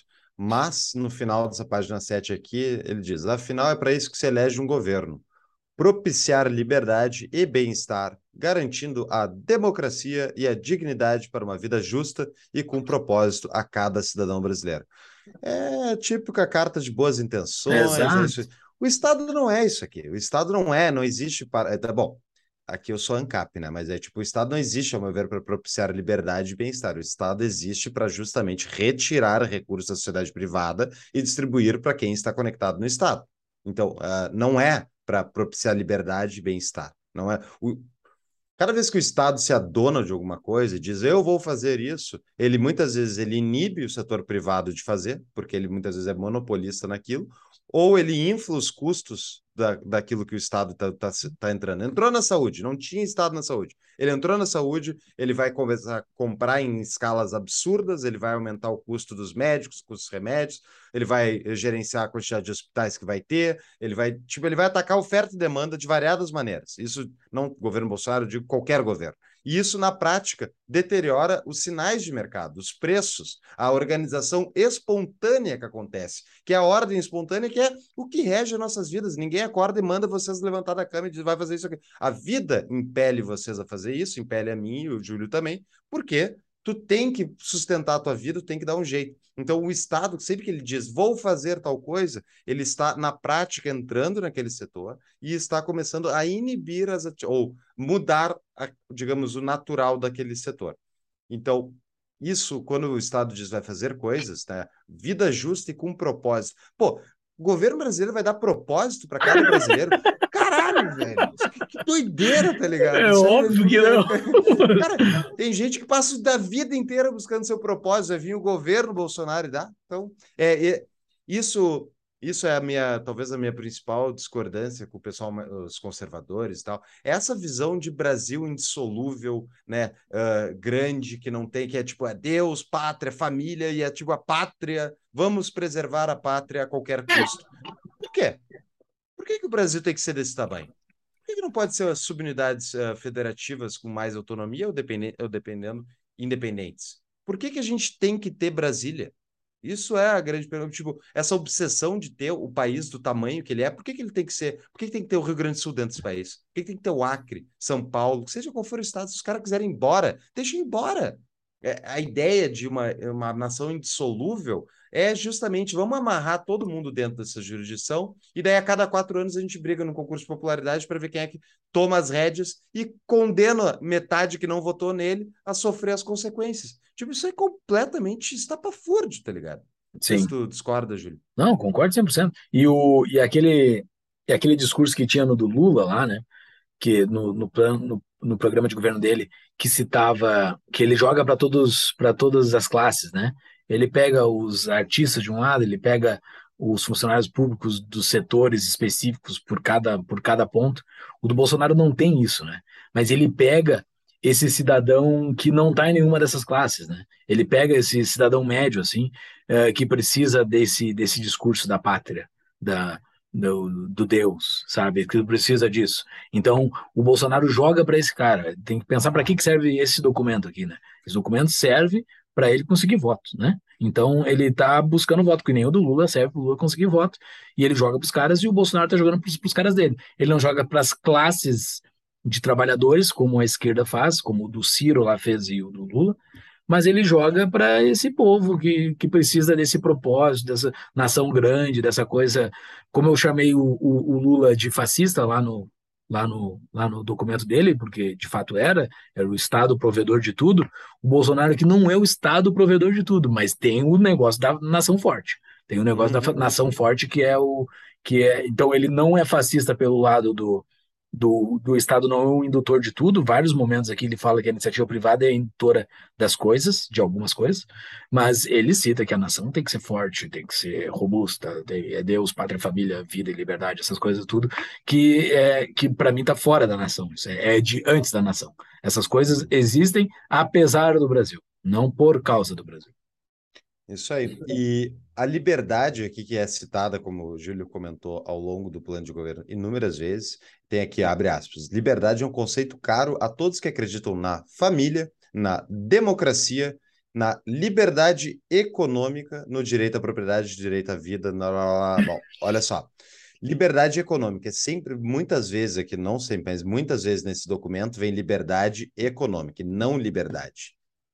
E essa é a questão, assim, tipo, o governo Bolsonaro, né, o governo, obviamente, mais tendendo para o conservadorismo do que para o liberalismo, ele tem uma preocupação com a liberdade econômica. Só que é ridículo tu falar que tu defende a liberdade e tu não, e só defende a liberdade econômica. Tipo, por que, que tu acredita que liberdade é importante, mas só é econômica? Ou tu defende liberdade, ou tu não defende liberdade. Então, tipo, ah, mas, Paulo, pode ser, liberdade econômica só é melhor do que nenhuma, concordo, mas é tipo, é uma defesa não completa da liberdade, uma defesa de metade de liberdade. E isso é típico de conservadores, inclusive, especialmente pessoal uh, que adora usar o Estado para moldar moral e coisa assim, que é não vamos falar das liberdades individuais. Agora, do outro lado, né, Júlio? Uh, eu, tô, eu não vi até agora nenhum campo de concentração contra homossexuais, né, e contra uh, pessoas negros, LGBTQ, mulheres. negros e tudo. Tudo que era anunciado que ia, ser, ia acontecer uh, antes da eleição do Bolsonaro em 2018.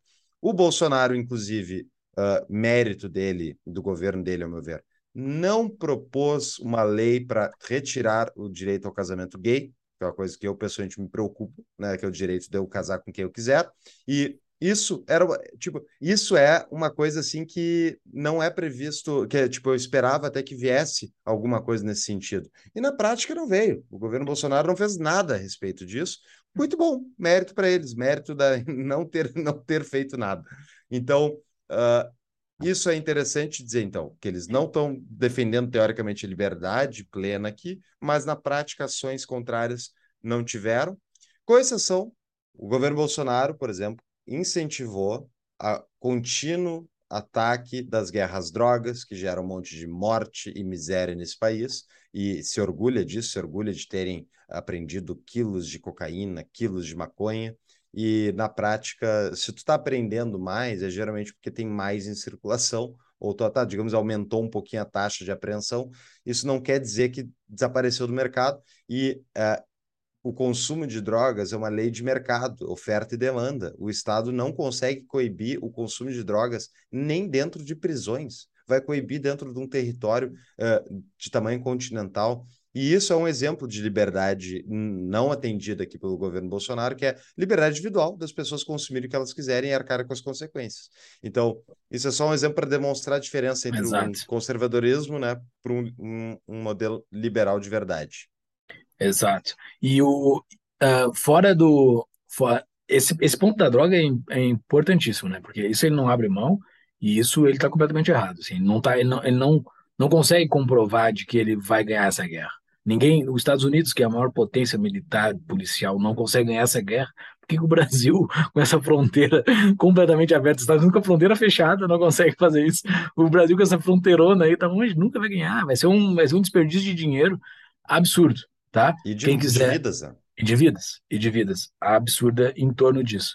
Mas, uh, sobre o ponto que tu falou antes, da, da divulgação de que o Bolsonaro ia instaurar um regime nazista no Brasil, e, e campos de concentração e, e tudo mais, aumenta, dá muita força para ele, para ele fazer coisas desbaratadas, porque os caras que estão falando isso, cara, é evidente, lá quando a gente estava lá atrás, lá no nosso episódio 2 a gente falava que isso não, não fazia sentido. Isso é uma coisa que está na frente, está tá, tá, na, tá no para-brisa, tá? tu não consegue fugir disso. É óbvio que ele não ia fazer isso. Era uma coisa óbvia. Mas estava pessoas da grande mídia dizendo que ele ia fazer um golpe, que ele ia fazer um negócio absurdo. Ele não fez, pessoal. E ele poderia ter feito isso durante a pandemia. Ele teve muita força durante a pandemia para fazer isso. Tava as pessoas pedindo para que coisas uh, ocorressem de forma bastante forte durante a pandemia. Imagina, um cara, um, um ditador, tudo que queria era ter aquele poder que as pessoas estavam pedindo durante a pandemia. E ele não fez nada. Ele poderia ter feito.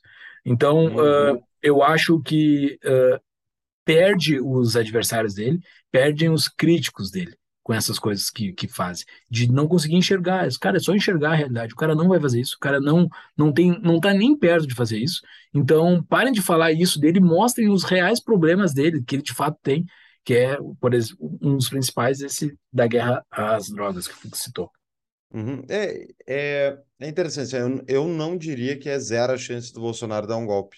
porque eu não, não vou botar minha mão no fogo pelo Bolsonaro, não boto quase ninguém. Então, tipo, eu não diria que é, é, que é zero a chance, mas a ideia de que ele é um golpista que ameaça a democracia e blá, blá, blá, blá, não se comprovou durante os quatro anos de governo dele. Né? Ainda mais, é, isso volta àquilo que eu estava falando do genocídio. As críticas estriônicas que fizeram contra o Bolsonaro ao longo do, de, desde antes ele ser eleito, só, e daí a, a realidade não sendo o que as críticas estriônicas dizem que é, tipo, fica claro que existe um um problema das pessoas que estão criticando ele, uhum. imaginando muito mais do que é de fato. E isso uh, mostra que esses críticos estão perdidos, né? tipo, eles realmente não estão ancorados na realidade. Eles acreditam na narrativa da cabeça deles e a partir daí eles informam a narrativa para o público. E é, é só, só não, não é zero, assim. Eu, eu, também não, talvez eu falei errado. Não é que seja zero a possibilidade de ele dar um golpe. Uh, é, o, a possibilidade de existir um golpe no Brasil existe desde, desde que o Brasil existe. Uh, só que a possibilidade do Bolsonaro dar um golpe, é para mim, é quase a mesma que o Lula pode dar um golpe. O Lula também pode dar um golpe, o Bolsonaro também pode dar. Ambos podem dar um golpe. Amb ambos correm no limiar da democracia. Amb ambos querem tirar a democracia para chegar no poder. A gente falou no episódio, dois episódios atrás, que o que o, o que o Lula fez de comprar todo o Congresso não é acabar com a democracia. O Fux falou muito bem, entendeu? Então, uh, o, o, a possibilidade do Bolsonaro, se tu quer sinalizar, ok, Bolsonaro pode dar um golpe, ok, sinaliza também que o Lula também pode, pode, pode dar um golpe. Ele tem uh, inclinações claras pró-golpe, que nem o Bolsonaro tem. Ele tem inclinações para esses caras, tipo, ele falou do Ustra lá e essas coisas. Ele uhum. tem, ele tem inclinações. O Lula também tem. Então, assim, não dá para passar pano para um lado, entendeu? É, é isso aí. E, e é isso, é tipo, o Estado, essa é a natureza do Estado, especialmente numa República das Bananas, que as nossas instituições são mais fracas, é utilizar dinheiro público para subverter o, né, as instituições e se aproveitar disso. O Bolsonaro faz isso. O orçamento secreto é um exemplo uh, desse, desse tipo de, de atividade, mas isso é a natureza do Estado. Não estou aqui dizendo que o Bolsonaro não tem culpa, ele tem, mas eu acho que a, essa é interessante, porque o Brasil não sofre com golpe, não sofreu com golpe uh, do PT, um golpe oficial, é porque o exército não foi infiltrado pelo PT. E no final das contas, quem determina se vai ter golpe ou não é o exército, porque é ele que tem os tanques. Então, vamos Exato. para o próximo. Ué, eu, uh, eu, no, no, no final ali, é, no, no final ali tem uma tem uma frase emblemática que eles botaram em negrito, tá? Tem tudo isso, tem toda uma produção, né? Eles botam em negrito algumas frases. Não se negocia a liberdade nem a vida. É uma frase que para mim é bonita. Então, uhum. uh, de fato, não se negocia ambas um, essas duas palavrinhas. Eles uhum. eles segmentam ali daí as liberdades, né? Eles vão dividindo as liberdades. Tu quer falar sobre alguma delas, Fux? Não, pode citar aí. É, uh, primeiro sobre a liberdade econômica, né? Eles falam sobre a desestatização, que é uma palavra muito importante para nós liberais, né? É tirar o Estado de, das atuações econômicas, são contra tabelamento de preços, né? E a correção da tabela do IR, né? Que é uma bronca que tem no Brasil, que não sei se vocês entendem muito bem disso, mas a, a tabela do IR ela não é corrigida há muitos anos, tá? Não sei quantos anos, mas há muitos anos. E o que que faz? Faz com que cada vez pessoas mais pobres, pessoas com menores rendas, entram para a parte tribu uh, que tributa no imposto de renda. Então, a partir desse ano, se eu não me engano, pessoas com menos de dois salários mínimos já vão começar a tributar o IR. Se, se não é menos, é em torno disso. Tá? Mas então, a cada ano que passa, por não corrigir essa tabela de isenção, todas as tabelas, mas daí corrige também a tabela de isenção, as pessoas cada vez com menos renda vão tributando IR. Isso é bizarro. Isso é o Estado gera inflação, faz com que o, o salário das pessoas percam valor, e daí, como a tabela deles não é corrigida, a tabela do Estado, a tabela que calcula o IR, faz com que cada vez mais pobres entram para dentro do IR. Isso é isso é terrível, isso é muito, muito ruim. O Bolsonaro não fez isso nesses quatro anos e ele bota aqui como uma promessa que vai fazer nos próximos quatro, né? Uhum. Não faça assim, ó. É pouco provável que ele mexa nisso sem ter uma grande reforma tributária, porque isso aqui vai, vai mexer um monte na receita do Estado, né? É, exatamente, exatamente. E eles têm aqui um trecho que eles citam dentro da liberdade econômica, que é a redução e simplificação de impostos, teve justamente diminuição de eh, normas e um monte de coisa, aquelas que a Receita Federal emitia. Então, houve um esforço muito grande da, uh, justamente de diminuição do achaque estatal, que é, é, não é nem sobre o custo, é sobre a, a, forma, né? O quanto ele, como é que, quantas vezes eles emitem aquelas ordens normativas lá que regula como é que é que o Estado vai achacar a população. Houve uma melhora disso. Eu acho que teve, tiveram algumas outras coisas que seria legal de citar aqui. Uma, uh, uma delas, uh, Júlio, é o gov.br, lá o, o sistema que o governo Bolsonaro implementou. Eu, se eu não me engano, teve mérito aí, da, da, certamente foi da equipe econômica, mas acho que foi um projeto liderado pelo Paulo Ebel, que foi, eu acho que sim. Foi convidado aqui de um episódio nosso. E e na prática isso fez o quê? Que a gente diminui a quantidade de papéis e necessidades de, necessidades de burocracias formais que a gente tinha que ter com o Estado, diminuiu. O Bolsonaro também aumentou de 5 para 10 anos a CNH, ótimo, maravilha, menos necessidade de ir lá prestar contas para o Estado. Isso tudo, vejo que é de acordo com os meus valores, tem um monte de gente que deve achar horrível isso, deve achar horrível da CNH não ser de ano em ano. Tem um monte de gente que está pedindo para papai Estado ir lá regular a vida dela. Eu acho que é melhor quando o Estado diminui as, as interações com a sociedade privada. E está debochando, porque é impossível alguém que queira isso. É, não, é, não, é lá, possível. Claro, não é possível. Sempre tem. Não é sempre, tem, sempre tem. Sempre vai ter Meu gente, Deus não de ano em ano, mas tipo, que vai querer que, ah, não, mas imagina se a gente deixa de 10 em 10 anos, vai ter muito mais gente que, que vai estar dirigindo sem ter passado por aquele exame de olho lá do. Sempre, que não é, serve tipo, para nada. Ah, digamos que sirva, mas é uma questão assim, tipo. É, Os caras põem de lente de contato, o cara passa. É, liberdade individual e responsabilização individual pelos danos causados versus o Estado agindo como um, um, um, uma barreira inicial que na prática não funciona. Bom, a busca da responsabilidade fiscal e o equilíbrio nas contas públicas, que é uma preocupação que o governo Bolsonaro uh, trouxe, eu trouxe alguns números aqui para a gente discutir. Quando me perguntam, Paulo, qual é o. Ninguém me pergunta isso, mas é o que eu falo. Qual é o principal indicador que eu considero que é importante para um país uh, saber se está indo em direção à ruína total ou em direção à prosperidade. E esse dado é o do endividamento público do, do Estado, é o percentual do PIB que é de dívida. Né? Qual é o percentual do, do PIB brasileiro que é, é, é, é tomado já por dívida? Se a gente pegar ali em 2012, o, estava em 53%. 2014, 56%. 2016, 69%. 2000, e aqui entra daí teto de gastos. 2018, 75, ou seja, já diminuiu o ritmo de aceleração. 2020, 2019, eh, ó, de 75, 2019, 74. Primeiro ano do governo Bolsonaro caiu um pouquinho. Então já começou a, a já quebrou a sequência de quedas. 2020, com a pandemia, 88,59. Então foi o mais alto que teve dessa série que eu estou pegando aqui desde 2012. Uh, né? E depois 2020, uh, 2021, o último, 80,27. Tá? Então já caiu de 88 para 80. Na prática, por que, que isso importa, na minha visão? Quando a dívida de um país passa de 110% do PIB, a moeda se vai, longo prazo, porque tu entra numa espiral de dívida. Para carregar a dívida, para tu conseguir, ainda mais num país que depende de investimento do exterior para conseguir manter, uh, para ter, comp ter compra de títulos públicos, né? Senão tu entra no que aconteceu nos anos 80 do Brasil. Então tu precisa ter uma taxa de juros muito elevada para trazer gente de fora para ajudar a custear a máquina pública brasileira, os títulos públicos brasileiros. Então, se o endividamento brasileiro passa lá de 110% do PIB e tu coloca uma taxa de juros muito elevada, os juros vão ficar cada eles ficam tão elevados que para tu carregar isso, tu entra numa espiral de dívida, né? Que o juro já é tão elevado que ele gera um aumento do, do custo e isso vai, uh, uh, vai entrando, enfim, entra em, em, como é que se pode dizer, spiraling. Ele, é, ele uma espiral. Uma espiral, uma espiral. Então, isso foi uma preocupação muito grande que eu tinha, uh, que eu tenho, e a mérito do Guedes, ao meu ver, que através de inflação, tributos, muitas coisas que a gente não gosta, mas o, ele conseguiu, após a pandemia, segurar o inchaço do Estado. E, principalmente, como é que eles seguraram, né, Júlio?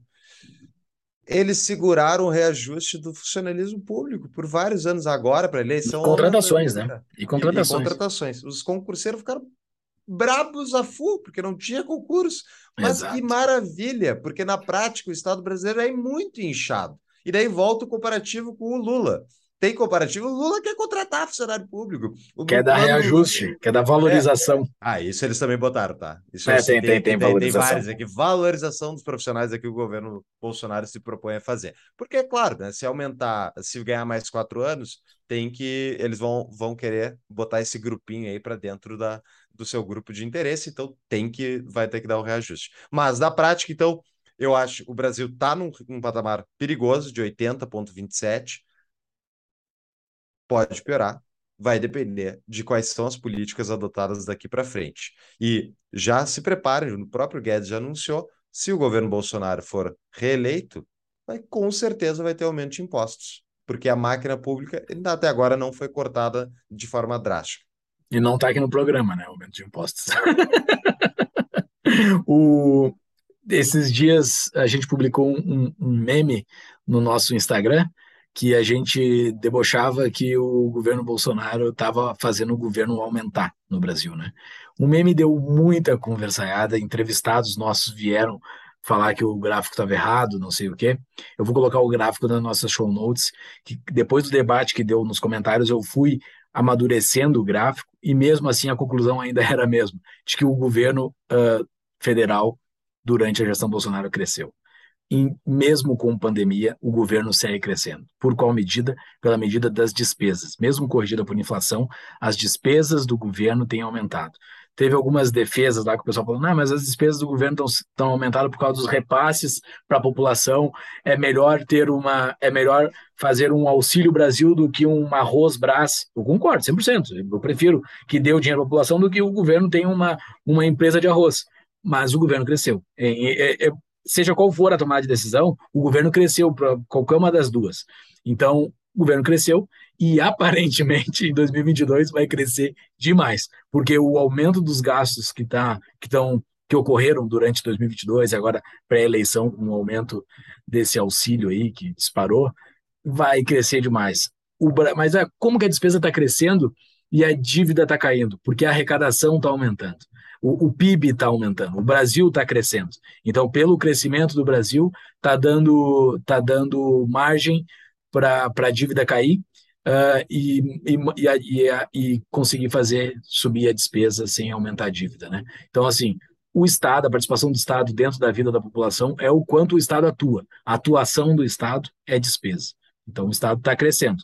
Querem querem, querem ficar tristes com isso ou não, mas o número mostra que o governo Bolsonaro está gastando mais e está aumentando o poder dele dentro da população. É isso aí, PEC kamikaze, PEC dos precatórios e coisas assim que eles fizeram para justamente uh, furar o teto, né? Furar o teto, teto móvel. Uh, é isso. É um outro argumento, né? Ah, mas a população, mas a riqueza aumentou, então o percentual uh, o, o percentual do governo não cresceu tanto quanto, a, quanto, quanto o PIB. Cara, pouco importa. O Estado cresceu. O Estado cresceu, pouco importa. Se a população, se a riqueza da nação aumentou, uh, se o Estado não tivesse abocanhado essa parte que aumentou, para mim, melhor. O Estado que fique do tamanho dele, fazendo as, as coisas dele, mas não, ele aumentou. Ele está aumentando com o crescimento da nação. E isso não é bom. Tem uma coisa que a gente não citou que foi muito positiva, mérito do governo Bolsonaro, que foi a reforma da Previdência, que vai gerar uma economia futura maior, né? Ela tem um trilhão aí de economia prevista, até tô, eu não me lembro quem é que comentou que foi os números até então parece que vai ficar melhor no longo prazo, uh, mais do que, do que esperado inicialmente, mas a reforma não foi tão drástica, não foi, na verdade, não foi nada drástica com os amigos do Bolsonaro, né? Os militares militares. Os militares tiveram um monte de teta ali prevista pelo, pelo presidente. Então, isso é uma demonstração de que do, do como é que funciona a política, né? Houve a reforma da Previdência, boa para a população, boa para o Brasil, mas os cupincha, os caras que são parte do grupo de, é de apoio, é, os caras que são parte do grupo de apoio do, do, do Bolsonaro, esses caras ganharam uma leniência que a gente subsidia a aposentadoria deles. Então, é isso, é assim a política, né? E é, é por isso, vou deixar para o final ali para a gente discutir o governo Bolsonaro uh, no final do, do plano. Bom, uh, Júlio, tem aqui a defesa da liberdade de expressão, que eu acho que é bem importante, né? É uma coisa que eu não me lembro de ter lido nada a respeito de liberdade de expressão no, no plano de governo do PT, posso estar enganado, mas acredito que não teve. Cara, eu tive uh... essa mesma dúvida agora lendo aqui, porque ele tem uma defesa de liberdade de expressão aqui e eu, e eu, eu não me lembro do Lula, de fato. Deixa eu abrir aqui, fazer o famoso Ctrl F. Tá, faz o Ctrl F enquanto vai fazendo o Ctrl F. Uh, ele fala da liberdade religiosa também, né? Que é uma defesa muito grande do, do, do governo Bolsonaro, né? Que as religiões possam se expressar. Uh, e daí, logo em seguida, ele fala da liberdade de defesa, armas. Daí aquilo que eu gostei lá, lá no início, da redução de assassinatos, ele bota, ele bota na conta dele aqui, né? Que os assassinatos crescer, uh, diminuíram uh, pelo, pelo aumento, pelo maior acesso a armas. Né? Então, o Bolsonaro bota bota para conta dele e eu vi inclusive um vídeo esses dias de divulgação de campanha que ele que ele se diz responsável por isso, né? Então é, é difícil, cara, é difícil porque tá uma ação numa ponta e, e, e, o resultado lá na outra tem um monte de coisa no meio aqui que pode ocorrer uh, como resultado que caiu os assassinatos, mas aparentemente ele tem ele tem mérito por isso. Eu achei que no plano do governo do PT ele tem uma de liberdade de expressão que é sobre minorias lá, e depois tem. Sempre vinculada. É. A liberdade de expressão não pode. Isso é no plano de governo do PT, tá, pessoal? A liberdade de expressão não pode ser um privilégio de alguns setores, mas sim um direito, mas um direito de todos, dentro dos marcos legais previstos na Constituição, que até hoje não foram regulamentados. Esse tema de, demanda um amplo debate no legislativo, garantindo a regulamentação dos mecanismos protetores da pluralidade da diversidade com a defesa da democratização do acesso aos meios de comunicação. Tem aquela tara do PT para variar é. com a democratização que é tipo, ah, vamos acabar com a grande mídia, sendo que a grande mídia é, é a bigona, né? Então, não, mas enfim, não é uma defesa da liberdade de expressão uh, no sentido clássico, mas ok, tem lá no documento. Né? Vamos, vamos dizer que estão defendendo, então. Bom, vamos voltar então para o plano. Vai Na página 10 ali, eu falei sobre as armas, né?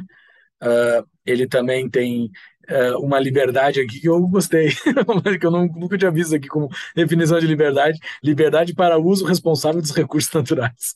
Claro, ele tem essa briga, né? Tem essa briga. Os caras que exploram a natureza, min, uh, pessoas que que, que, que, que, utilizam a madeira das florestas, né? E uhum. que utilizam os minerais, é, tem muita briga com os ambientalistas, né? E ele está defendendo esses caras aqui nesse documento dele, né? Para o uso do dentro da lei, dentro do que, dentro das uhum. regras, mas ele defende aqui. Mas em defesa aqui do, do governo Bolsonaro, tem, é, isso é o que eles alegam também, que inclusive comunidades indígenas querem explorar esses recursos e não conseguem, isso, né? Isso, isso. isso. E, diga-se passagem, sempre criticam que eles não gostam dos índios, dos quilombolas tal. Tem aqui, está previsto no documento, eles também estão, ó, nós também nos preocupamos com vocês. Então, o governo, abre aspas, o governo deve propiciar a todos, incluindo indígenas, quilombolas, ribeirinhos e outros, a liberdade do uso responsável dos recursos naturais. Então, está aqui uh, uh, previsto para ajudar esse pessoal, que é uma das críticas que a esquerda mais bate, né? Que eles estão fazendo genocídio de indígenas e coisas do tipo. E desmatando a natureza. Daí o que, que o Bolsonaro faz? Não, quem vai desmatar são os indígenas. Mas, olha só, uh, aqui na parte da dignidade para os menos favorecidos, eu citei que o cidadão, o cidadão abre citação, o cidadão pleno não deve ser dependente do Estado, mas conta, com a, é, mas conta com o apoio do governo para ter autonomia e dignidade para buscar melhores condições de vida. É, no papel é lindo, mas é bem diferente do, do, da ideia mais à esquerda, ao meu ver, né? De é, é, é, óbvio, né, o cara da esquerda não vai falar que ele defende que o Estado, a pessoa não possa ser autônoma em relação ao Estado, mas as práticas econômicas que a esquerda defende são anti-autonomia individual e sim em centralização de recursos no, no governo federal para tomar decisão pelas pessoas. Sim. Bom, é, e aqui fala que os mais pobres foram afetados pela, pela, pelo conflito da Federação da Rússia e da Ucrânia. Cara, ele fala bastante disso. Eu até nem dei um Ctrl F para ver quantas vezes ele cita a Rússia, velho. A Federação da Rússia, né? Não, e não chama de guerra, né? Eu, e, e, isso mérito do governo Bolsonaro em questão da Rússia. Lembra quando começou a guerra da, a, da invasão russa à Ucrânia? O pessoal e o Bolsonaro deu aquelas declarações meio dúbias em relação ao Putin, o pessoal, ah, ele está apoiando o Putin. Na prática, ele defendeu que a gente conseguisse comprar, comprar uh, fertilizante. fertilizante. Exato, vindo da Rússia, para evitar uma crise nossa interna aqui. Então, é, é muito engraçado isso, porque me, quando os caras batem nele, eles, eles batem pelas razões erradas muitas vezes, entendeu? Tipo, não estou dizendo que ele tinha que ter defendido o Putin e tal, podia ter ficado quieto, mas na prática foi bom para o Brasil o posicionamento que ele, que ele teve. Exato. Gostemos ou não, é, que é, é, mas ele fez o posicionamento diplomático do Brasil padrão. O Brasil é murista total, assim, fica sempre no muro, ele não se posiciona muito bem, assim. Na, na Segunda Guerra Mundial, o Brasil demorou, demorou um monte para se posicionar, né? Então tu fica só, fica ali só esperando o lado que. Quem é que vai ganhar? é o PMDB, né, cara? O PMDB que manda no Brasil. é político. É tudo MDB. Na próxima, na, na próxima página ali tá uh, solidariedade social e voluntariado.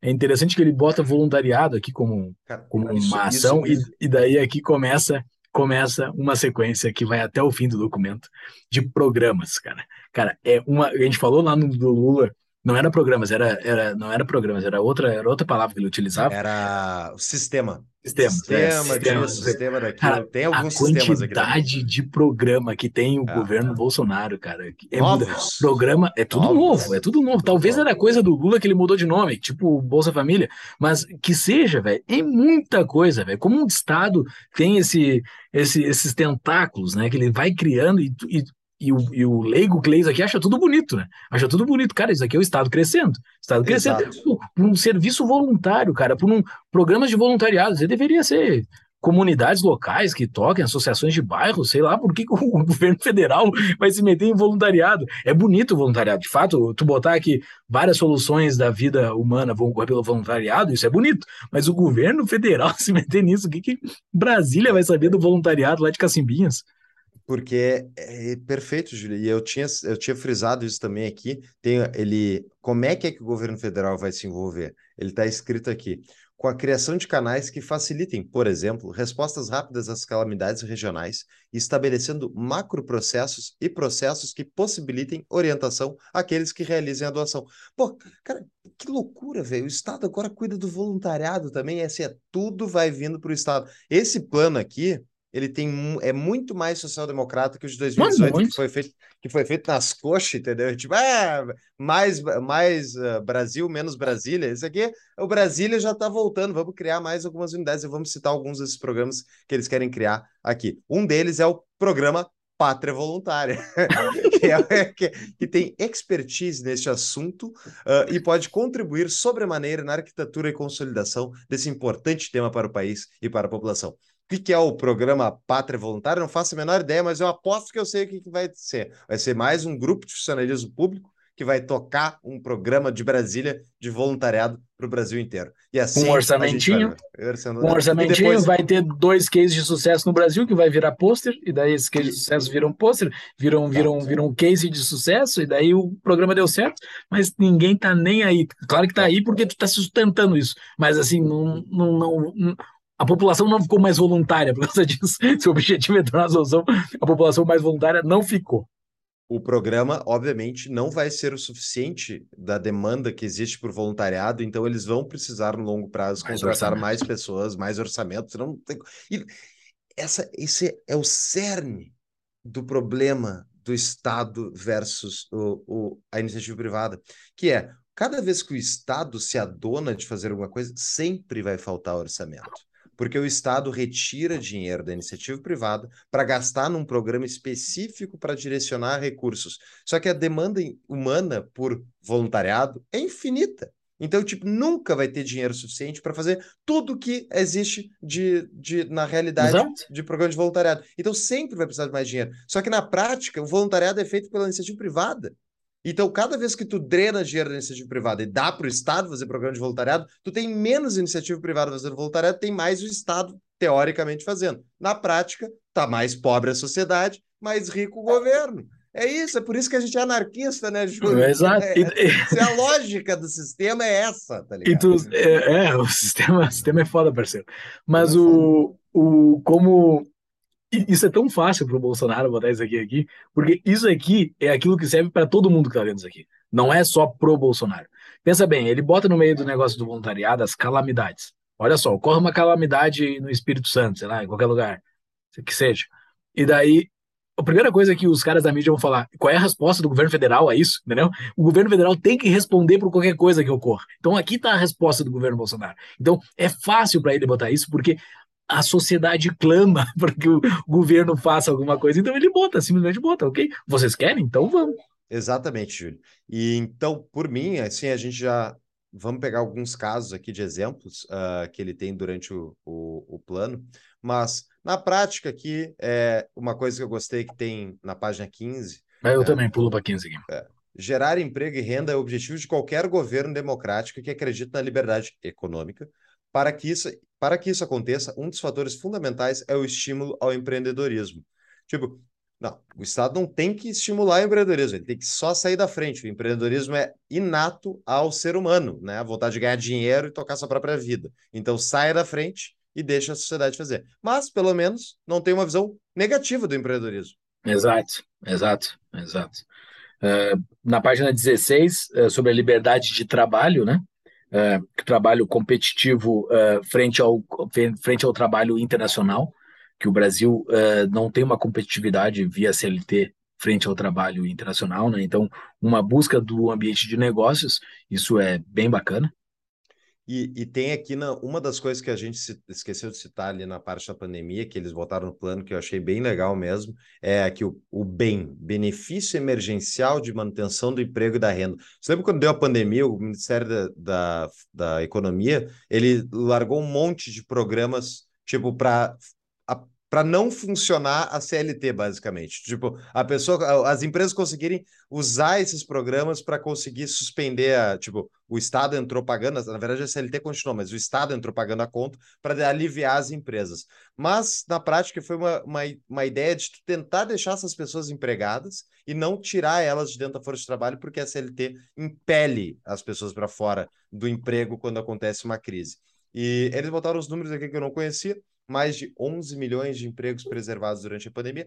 Então, uh, é muito interessante, eu não sabia que tinha, são, eles citam aqui, mais de 1,5 milhão de empresas foram utilizar o programa, sendo 70% micro e pequenas empresas.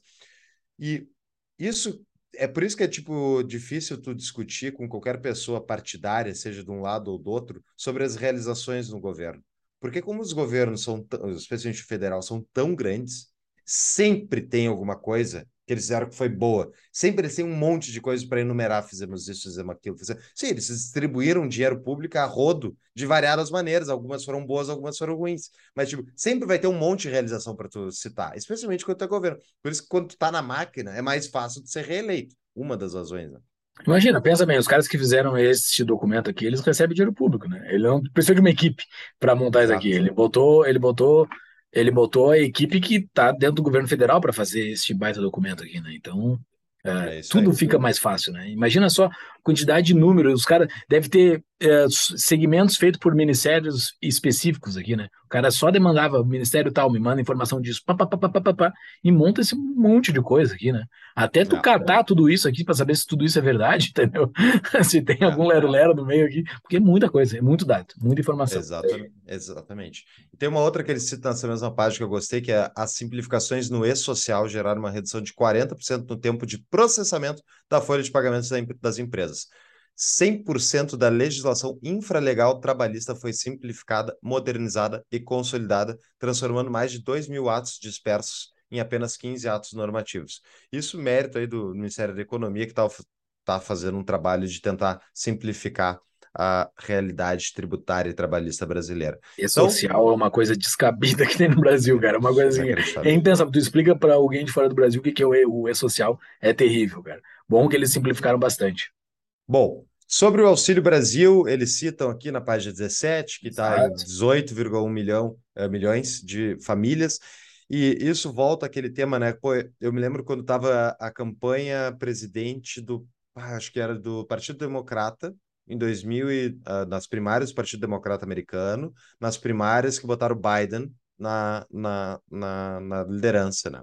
E tinha um cara lá chamado Andrew Yang, que é um político americano bem conhecido já, e ele defendia a renda básica universal. E eu, eu ficava irado, assim, ficava, meu Deus do céu, que loucura, os caras estão querendo distribuir dinheiro público para direto para a população, e tipo, eles extraem da população do lado, e daí eles vão lá e dão para a população e dizem, fui eu que dei, né? Então, mérito meu. Isso é um absurdo.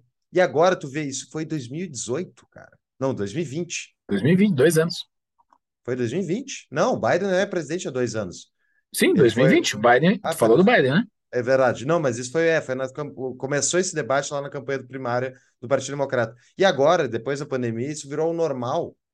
E é bizarro isso, porque uh, não vai sair. Renda básica universal, distribuição é de dinheiro público, é para sempre, até quebrar tudo, entendeu? É, essa é a natureza, de novo, a natureza do Estado. Sempre vai fazer porque favorece o político que está fazendo isso. O cara ganha voto. Ô, cara, tu pega, tu pega o exemplo assim de uma de uma pessoa da nossa família, da minha família, da tua, uma, de qualquer pessoa de classe média que está tocando a sua vida, todo mundo tem uma história bonita uh, do passado, de, de, de, de, se lembrar de ver seu pai trabalhando, de seu pai trabalhar, aquilo como um exemplo para ti, para a vida toda, assim, sabe? Ah, do, batalhou para conseguir aquilo porque trabalhava de sol a sol. Cara, tem famílias no Brasil que já estão há 20 anos sem ver a, ela ser mantida pelo trabalho. A família está sendo mantida por ajuda de governo. Cara, isso para mim não tem como ser bom. não tem como, não tem como funcionar na mentalidade da pessoa que está vendo aquilo, da criança que está vendo aquilo, o cara que está com 20 anos hoje, que viu a sua família a vida toda, a sua mãe e seu pai indo lá na Caixa Econômica Federal pegar o dinheirinho uh, e se manter uh, por aquilo. Ah, tá ok, mas o cara ia morrer de fome. Cara, eu sei que é um trade-off muito cruel aqui, que eu não sei como resolver. Mas na mentalidade dessa pessoa que só viu isso, não viu o conquistar as coisas via trabalho, não tem como dar certos para frente. E não vai sair disso. Vai ficar para sempre dependendo disso, cara. Isso é terrível. Isso é terrível. É, não sei qual é a solução dessa bronca. Eles fizeram uma mudança aqui na, entre do Bolsa Família para o Auxílio Brasil, que eles citam ao longo desse plano, que é a de que não perde o benefício ao ganhar o emprego. Né? Então, tipo, é uma maneira do cara conseguir, teoricamente, manter o. Mas na prática, vai saber. Está em 600 reais, eles já estão dizendo que vai se manter a partir de 2023 em 600 reais o Auxílio Brasil. Essa conta vai só aumentar e até o dia que quebrar. Né? É, é muito difícil, uma vez que começa um programa público, é muito difícil de terminar ele, né? Então, prepare-se para pagar isso por muito Exatamente. Tempo. E aqui nessa página 17, só um parênteses, eles citam de novo as melhores práticas para entrar na OCDE. Então, é, isso não é um não é uma frasezinha num canto do documento, assim. Ele cita bastante isso para tentar buscar entrar na OCDE. Eu acho que isso é uma boa prática estratégica, uma boa meta para o Brasil estratégica no longo prazo. Pessoal, uma pausa no nosso episódio para um questionamento. Bitcoin é ouro digital? É moeda? É um ativo? Vai continuar se valorizando no, no longo prazo? O Paulo Fux tem essas respostas. Para responder essas perguntas e muitas outras é que a gente montou o Concierge Bitcoin. O objetivo desse projeto é apresentar os ciclos de mercado do ativo, é explicar os incentivos econômicos que o sistema detém para continuar se valorizando no longo prazo, auxiliar em como comprar, transferir e armazenar de forma individual e segura, explicar como é que funciona a legislação brasileira em relação ao sistema. E se você está pensando em comprar uns bitcoins para o longo prazo, fazer uma poupança, talvez para o seu filho, para o seu neto, ou para você daqui a muito tempo, para isso que existe Hardware Wallet, que a gente trabalha e a gente ensina como armazenar, como comprar, que é a melhor carteira de, do mercado, que é a Cold Card. Então, para tudo isso e mais um pouco, acesse tapadamãoinvisível.com.br barra BTC e saiba mais. Voltamos para o episódio, pessoal. A página 18, turismo, né? Investimentos, via investimentos. Então, a, o, o, setor do turismo, o Bolsonaro ele joga para esse time, né? O pessoal, os empreendedores do turismo, assim, empreendedores como um todo, né? Ele bota o Estado ajudando em vários empreendedores, né? É, é, um, é um bom foco, porque o, Bolso, o Lula está atacando nos funcionários, ele está atacando nos empreendedores, né? É, e, e aqui no, na página 18 também tem a questão dos bancos, né? Eles põem direcionamento e priorização da, da atuação dos bancos de desenvolvimento para projetos e atividades não atendidas de forma adequada pelo mercado. Seja, a liberdade econômica, mas na prática a gente precisa de um banquinho de desenvolvimento. e esse banquinho aqui vai ajudar, ajudar aquelas pessoas que precisam, que não conseguem tirar um financiamento normal. Então, tipo, lembra que tinha aquelas promessas, né? Ameaças, vamos privatizar, vamos fechar o banco disso, daquilo. O BNDES está lá funcionando, vai continuar crescendo. Daqui a pouco o PT ganha o poder de novo, não sei se agora ou no futuro, e daí vai ter de novo campeões nacionais. Então, é, é isso, o sistema se mantém. Tá? Exato. No, na página 19 aqui, é a página do ódio dos esquerdistas, né? Os esquerdistas devem pirar vendo isso aqui, porque é, é valorizar a agregação de é, fortalecer a capacidade de agregação de valor da agropecuária e da mineração. Os que os esquerdistas detestam, né? Então o cara tá uhum. jogando aqui para os caras do campo e para os caras da mineração, né? É, exata, exatamente. Então, mas tem uma questão aqui que eu queria frisar nessa página, que é aumentar a produção nacional de fertilizantes. Né? Então, uh, isso é justamente é, é todo aquele essa, esse conflito Rússia, Ucrânia, a pandemia, com problemas da China e Taiwan e tudo isso está mostrando como a, a logística que, se, que o mercado construiu para tornar mais eficiente e custo mais baixo o comércio internacional através da livre iniciativa, os governos agora estão começando a se preocupar em começar a direcionar essa logística para ter redundâncias estata ah, estatais, não, redundâncias internas nos países para não ficar dependendo do exterior, e isso está previsto aqui. Na e a, prática... a, tal segurança alimentar, né, que se fala bastante, uh, o Urich e outros economistas têm falado bastante da desglobalização, né, que os estados vão ter que ficar meio que autossuficientes em várias coisas importantes, né, e aqui ele está jogando para isso, né, buscando os fertilizantes, e o pessoal do campo sentiu isso no bolso, né, com o início da, da guerra, e poderia ter sentido mais se não fosse ele ter essa ambiguidade com a Rússia e com a Ucrânia, né, que ele está falando com ambos. É isso aí. Bom, Uh, sobre aqui, eles citam na página 20, Ju, eles citam a digitalização, que a gente já falou. Uhum. Eles têm várias outras questões aí de, de digitalização que são citadas ao longo do programa, do programa. Uma delas é o Pix, né? Uh, que foi saiu, saiu do Banco Central do Brasil, mas foi durante o governo Bolsonaro, então ele já. Mas é notável que ele não sabia o que era Pix. É notável. Hum. Todo mundo tem um videozinho aquele que é claro, o cara pergunta pro Pix, ele não faz a mínima ideia do que é Pix. Lá quando estava lançado, era um programa do. É, um, é, um, é um programa de Estado, não é um programa de governo, né? Estava é, ocorrendo já desde uh, do, do período Temer, lá que já estavam estudando isso, e foi lançado durante o período Bolsonaro, e ele está puxando para ele, como se ele tivesse feito isso e tivesse tirado dinheiro dos grandes bancos, e os, uh, porque os bancos não ganham mais a tarifa da TED, né? Então ele está uhum. se botando como. Ele está. Uh, ah, eu não quero falar palavrão, ele está comendo com a comida dos outros aqui. É, é isso aí. Bom, dentro do trecho aqui de saúde, educação e social. Ah, para na digitalização tem a digitalização de cartórios, né, cara? Pô, ah, isso aqui, isso aqui é fundamental, bom, né, bom. Brasil? Isso aqui é, é, bacana. E ele bota o 5G para todos aqui, Como uhum. na 21, que ele bota o Wi-Fi para todos. O Lula botou lá a promessa de vereador que eu falei, e ele botou aqui também, Wi-Fi para todos. É, pega o jovem gamer, pega o gamer. É. Não, isso aqui é especialmente eles dizem, né, que é a questão de pontos de cidades, uh, uh, uh, cidades rurais isoladas e tal. Aí o Starlink já tem outras iniciativas, o mercado privado certamente vai resolver esses problemas muito antes do programa Wi-Fi Brasil funcionar a pleno, mas é isso. E tem, ah, a, tem a tal da conversa que ele teve com o Elon Musk, ninguém sabe qual foi o acordo que foi feito ali, ele não fala, está em segredo, mas o Elon Musk veio para o Brasil para ter uma conversa com ele, uh, vamos ver o que, que pode vir aí. Uh, tem, o, tem nessa página 21 que que muda de tema, ele tá no Wi-Fi, depois vai para a família. A família é a base, ele joga para o time dele, né? Ele, ele, ele é um documento voltado para os caras dele, que é os agricultores que leem isso aqui, os caras mais conservadores voltados para a família que leem isso aqui. É, então ele está jogando para o público dele, que nem o Lula jogou para o público dele, e isso faz parte do jogo, né? Exato.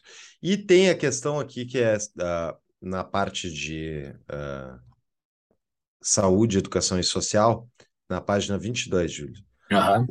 Acelerar o processo de combate à desigualdade e criar novas ações, incluindo tecnologia e educação, considerando as características regionais. E daí ele entra, né, é, o plano entra numa trip aqui do, do programa do Abraço. né? Esse é o programa Abraço Abra... Brasil. É muito programa, cara. É, é muita coisa. Apropriada a retomada plena da política regional brasileira. Então, lembrando, lá no plano do governo do Lula tinha o sistema, aqui tem a política e o programa, né? Então, é, é, essa é a lógica. E daí começa, começam a aparecer os programinhas novos que estão sendo criados. Vamos avançar aqui, depois tem o sistema tripartite de saúde, mas vamos para o próximo aí. E tudo começou com um abraço e o Marajó.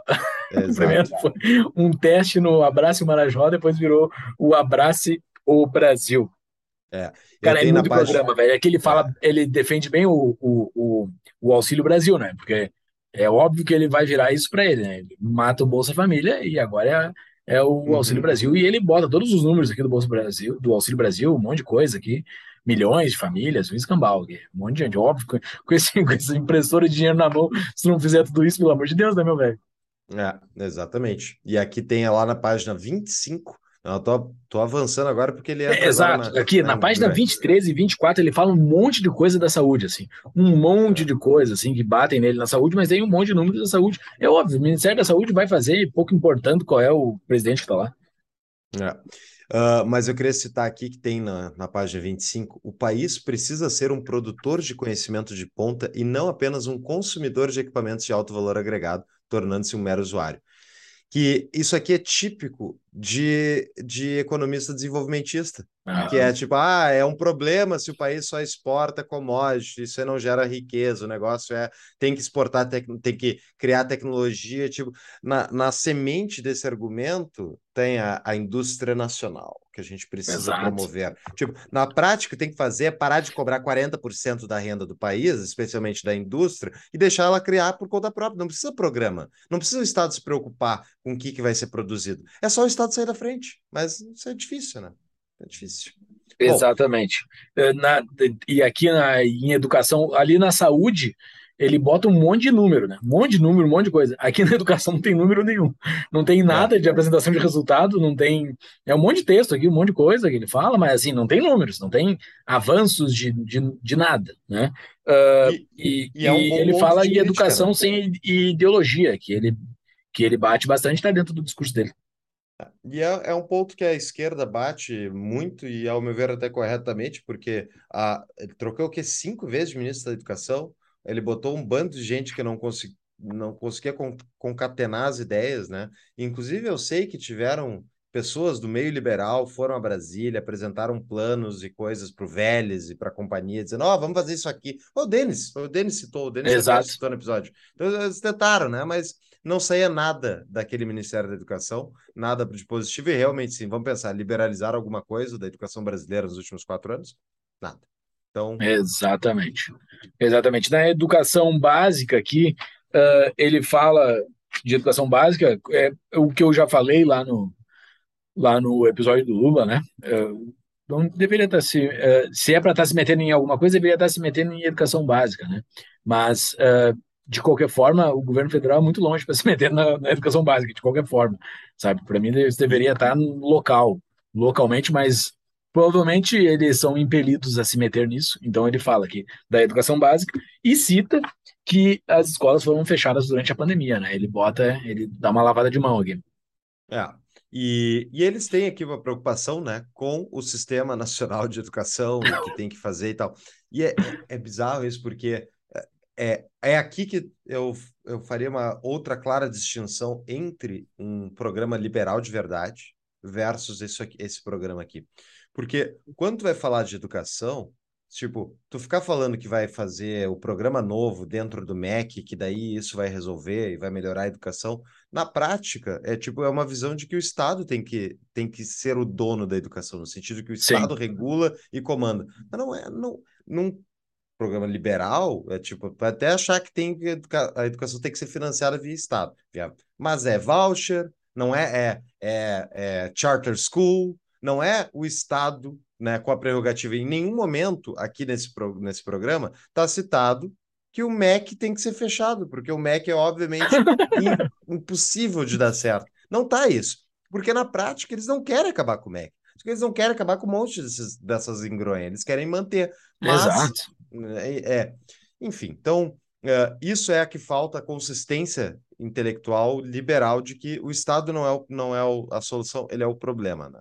Exato. E mais programa, programa Integra Brasil. E daí aqui no esporte tem a Bolsa Atleta, que o uhum. Brasil teve a melhor campanha em Jogos Olímpicos, sabe? Daí botando. Nossa, quando ele fez as Olimpíadas do Brasil, cara, os Estados Unidos tem a melhor campanha em todas as Olimpíadas, os Estados Unidos não tem Ministério de Educação, de, de esporte. Eh, sabe? É a iniciativa privada que toca isso, cara. Aqui o Estado quer se meter em esporte. Mas há demanda, né, cara? Há demanda. Se está aqui no documento é porque há demanda. O pessoal quer ouvir isso, né? O pessoal quer ouvir o governo se metendo em tudo e, e um governo que, que, que quer só atender demandinha, ele vai responder essas demandas, né? Em vez de vai, ser um vai. cara líder, dizer, não, o governo não tem que se meter nisso, vocês estão me pedindo, mas o governo não tem que se meter nisso. Não, o cara vai jogar, não, estão me pedindo, então tá, então vou dar para vocês. É verdade, e na, aqui nessa parte que a gente está do documento entra muitas, muitas vezes as questão, a questão da mulher. Então, da mulher, tem, tem programas de sobra aqui voltados para o público feminino, qualifica mulher, emprega mais mulher, programa ah, é muito programa mesmo. Programa Mães do Brasil, programa, Plano Nacional de Enfrentamento ao Feminicídio. Então, é, vai entrando assim, é um monte de programa. A lei Mariana Ferrer está aqui no documento, né? É, hum. Não sei se vocês sabem, aquela lei que é mega polêmica, os conservadores são mega contra essa lei, né? E ele está aqui botando que ele que ele botou essa lei, ele sancionou essa lei é a lei que proíbe constranger a vítima de violência sexual durante o processo judicial, né? Que é aquela guria de Santa Catarina que deu aquele bafafá. Uh, é, os conservadores são bastante contra isso e ele botou aqui como ele sancionou essa tal da lei porque defende a mulher. O, o interessante é que isso tudo desses programas criados aqui para tentar uh, defender a mulher, entre aspas, eles são uma clara uh, tentativa, a meu ver, de mostrar que o governo está preocupado com Sim. o problema das mulheres. Mas, isso por quê? Porque a mídia bate que o Bolsonaro é machista, misógino. E daí o Bolsonaro, ele nos debates, ele abre o flanco justamente para as críticas desse pessoal da mídia, que ele vai lá e tipo fala que a Vera sonha com ele de noite e tal. Que tipo, eu, é, não importa se, se é de fato real isso ou não, mas a diferença é o Bolsonaro no posicionamento público dele versus o plano de governo dele. São coisas completamente contrárias, entendeu? Porque no plano de governo tem a preocupação com a mulher. Ele falando, ele parece que está cagando. Então, isso tudo faz com que a mídia fique batendo nesse tema. E por que, que é preocupação com a mulher? Por causa do voto. É os votos. É, Isso aqui é, é voto, claramente né? voto aqui, é pessoal. É voto, exato. Então tem. É, tipo, o governo se preocupa, mas Bolsonaro fala aquelas coisas. Então, tipo, é, é, é, é esquizofrênico, entendeu? Eu até é nem contei aqui, até daria para contar todas as fotos que estão disponibilizadas aqui durante o, o documento. É quase tudo de mulheres, assim. É muito vinculado para a mulher. As, as propagandas que eu tenho visto dele no Twitter de campanhas eleitorais é quase tudo com mulheres, assim, mulheres reagindo, sorrindo, é, porque é o ponto que estamos aqui há um mês antes da eleição, que dizem que é onde ele não consegue crescer de jeito nenhum, que se ele perder a eleição vai ser por causa do voto das mulheres, né? Tá, tentou colocar a mulher dele nas propagandas eleitorais, daí impediram de colocar a mulher dele, então cara tá desesperado por pegar a voz de mulheres, inclusive que botou a Mariana Ferrer aqui, né? É um negócio bizarro uhum. ele ter colocado isso aqui. Antes das mulheres, só tem um pontinho aqui, Fux, que ele fala da cultura, né? Investimento em cultura. Cara, é uhum. outro Bolsonaro com de 2018, né? Outro Bolsonaro. Uhum. O Estado não deveria se meter em cultura, né? E agora tá aqui botando investimento em cultura, escambau. Cultura ainda segue sendo uma secretaria, né? Uma secretaria especial, mas muito provável que vire um ministério dentro do próximo do próximo governo. Né? Caso eu não duvido. Eu também não duvido. É. Bom, depois tem outros vários programas, tem. Ah, e sobre assim, como o investimento em cultura é uma baboseira, a gente explicou bem lá no episódio do Lula. A gente explica bem por que investimento. Qualquer investimento é uma baboseira, a gente se, é, exemplifica com a cultura. Programa Casa Verde Amarela, menor taxa de juros da história do financiamento de imóveis residenciais e outros programas que são citados aqui ao longo do, do programa de governo, vai só criando mais alguns penduricalhos. Ele uh, fala do saneamento básico, né? Que, que, isso é uma baita, uma baita, um baita mérito de ter passado no governo dele. Uh, muitos liberais de dentro, do, de dentro do Ministério do Paulo Guedes buscaram isso, né? E os liberais do Congresso também, o pessoal do Novo buscou bastante isso. Isso é um baita mérito. Uh, fala que concluiu a, a, transposição do São Francisco, né? Isso uma obra que é muito famosa no Brasil, então ele falou. E sobre a Casa Verde e Amarela, cara, eu, eu acho interessante que ele cita muito breve, cara. Ele cita só num parágrafozinho ali na página 31 e não fala mais, porque o Casa Verde e Amarela, para quem não sabe, é a antiga Minha Casa Minha Vida, que ele mudou todos os, os, os programas, né? Todos os, os nomes. E ele fala muito breve ali, fala um pouquinho de número e tá aquele pau. Pensei que ele ia se vender bem mais com isso, né? É, eu não sei se os números caíram em relação à Minha Casa Minha Vida, mas deve ter caído. Deve é, ter para ele não ter se vendido tanto, né? Uhum.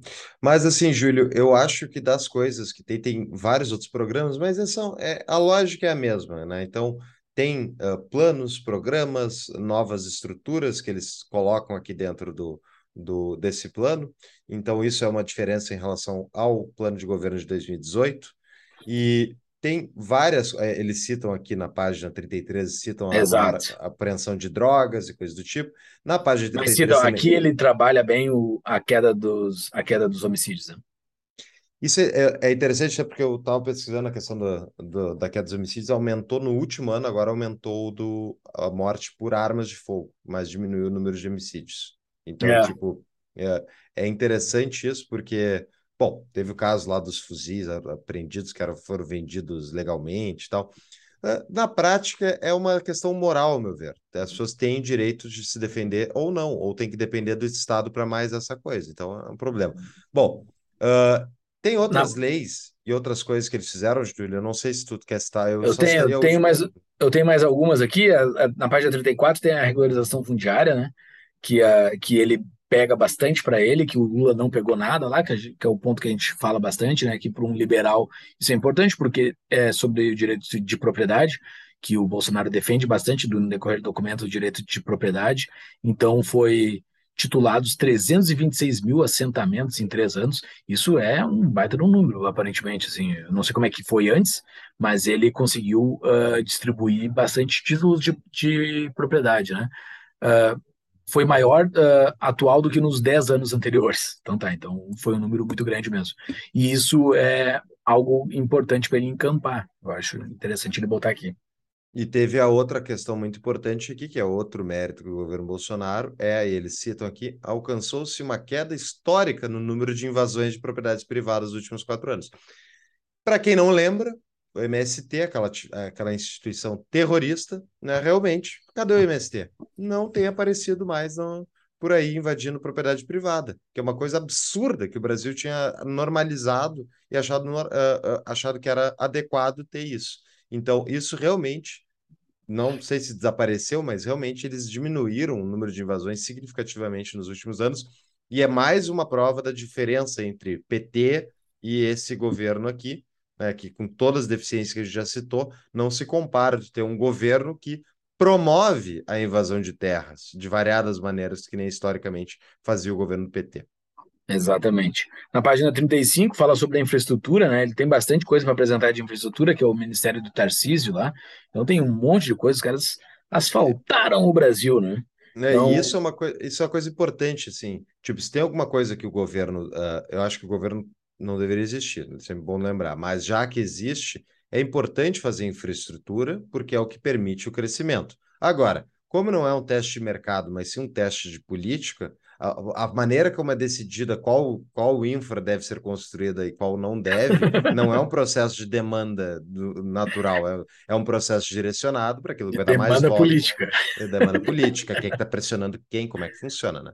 Bom, uh, mas, assim, ele, ele defende bem a infraestrutura, a redução do custo Brasil, né? Ah, por, é. Ah, porque o, o, Brasil, em vários segmentos, acaba tendo um custo maior frente a outros países, porque o custo de escoamento da produção acaba sendo muito alto pela infraestrutura ruim, né? Então, ele, ele fala o porquê desse investimento em infraestrutura e é bem embasado aqui. E tem uma coisa muito, muito interessante que foi feita aqui no, pelo governo Bolsonaro, que foi o Porto de Santos, né? Eles privatizaram. Exato, Ah, tem a cabotagem, né? Tem a lei da cabotagem que ele fala aqui, que é o, o- que é a BR do mar, né? Fazer o tráfego marítimo por dentro do mar. O Brasil tem um mar absurdamente grande, então, em vez de utilizar estradas, tu faz o transporte logístico por dentro do mar, né? E tem É. vários investimentos também que ele cita em hidrovias, né? Que é um que é um transporte barato, que é uma logística barata. Que o Brasil tem a capacidade em alguns lugares, não, não tem uma rede hidro, hidroviária tão boa, mas poderia ser mais utilizada, né? Isso. E tem a questão do, é, a concessão do Porto de Santos, que é só um exemplo de uma baita de uma coisa que foi feita. Eu preferia que fosse uma privatização completa, mas concessão é melhor do que nada, é melhor do que deixar na mão dos sindicatos, dos, dos caras da cabotagem lá. Cabotagem não, é do. Como é que é o nome do cara que faz a manobra do. do... Ah, o cara que faz. Tá, eu sei, É, mas o cara que faz a é- manobra pro, pro navio Esse- chegar, né? que era tipo, era esse o, o grande gargalo de vários portos brasileiros, que era literalmente era só as pessoas autorizadas pelo no acordo coletivo do sindicato com o porto, que é do estado e bababá, que podiam fazer a manobra e esses caras ganhavam rios de dinheiro, rios de dinheiro, e não era permitido para a iniciativa privada fazer, não era permitido o capitão do navio fazer, não era permitido só o grupinho. Então, ao conceder e tirar esses, eh, essa, esse grupinho dali, só nisso já resolve um dos gargalos que tinha o porto, tá? O nome da profissão é prático. O prático, é esse Prático, mesmo. que faz a. o- É o flanelinha de navio, né? O... Não, ele, ele tá pilotando, tá? Ele tá pilotando. Ah, Gira aqui, gira aqui. É, Bem cuidado, patrão. Daí o ah, melhoria logística, então, né? Buscando indicadores internacionais de novo, então, assim, para que a logística do Brasil busque esses indicadores. Ah, e daí depois vem meio ambiente. Tem mais alguma coisa para falar de, de infraestrutura aqui? Porque depois vai meio ambiente aqui, um monte de páginas sobre É. meio ambiente.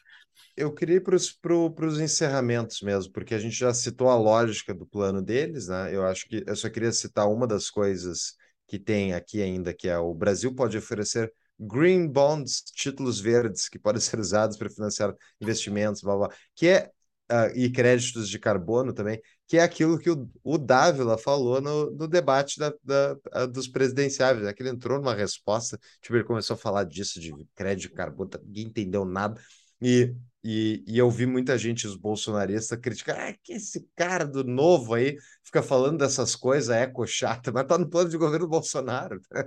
Só que o Bolsonaro nem sabe, nem, nem Exato, ele nem sabe que está no, no plano dele. Ah, Bom, ele não, ele eu- cita o combate à corrupção ali, depois, na página 42. ah, uhum, combate à corrupção, que ele a Lava Jato acabou no governo dele, né? Então assim, eu não sei, não sei até que ponto ele vai combater a corrupção.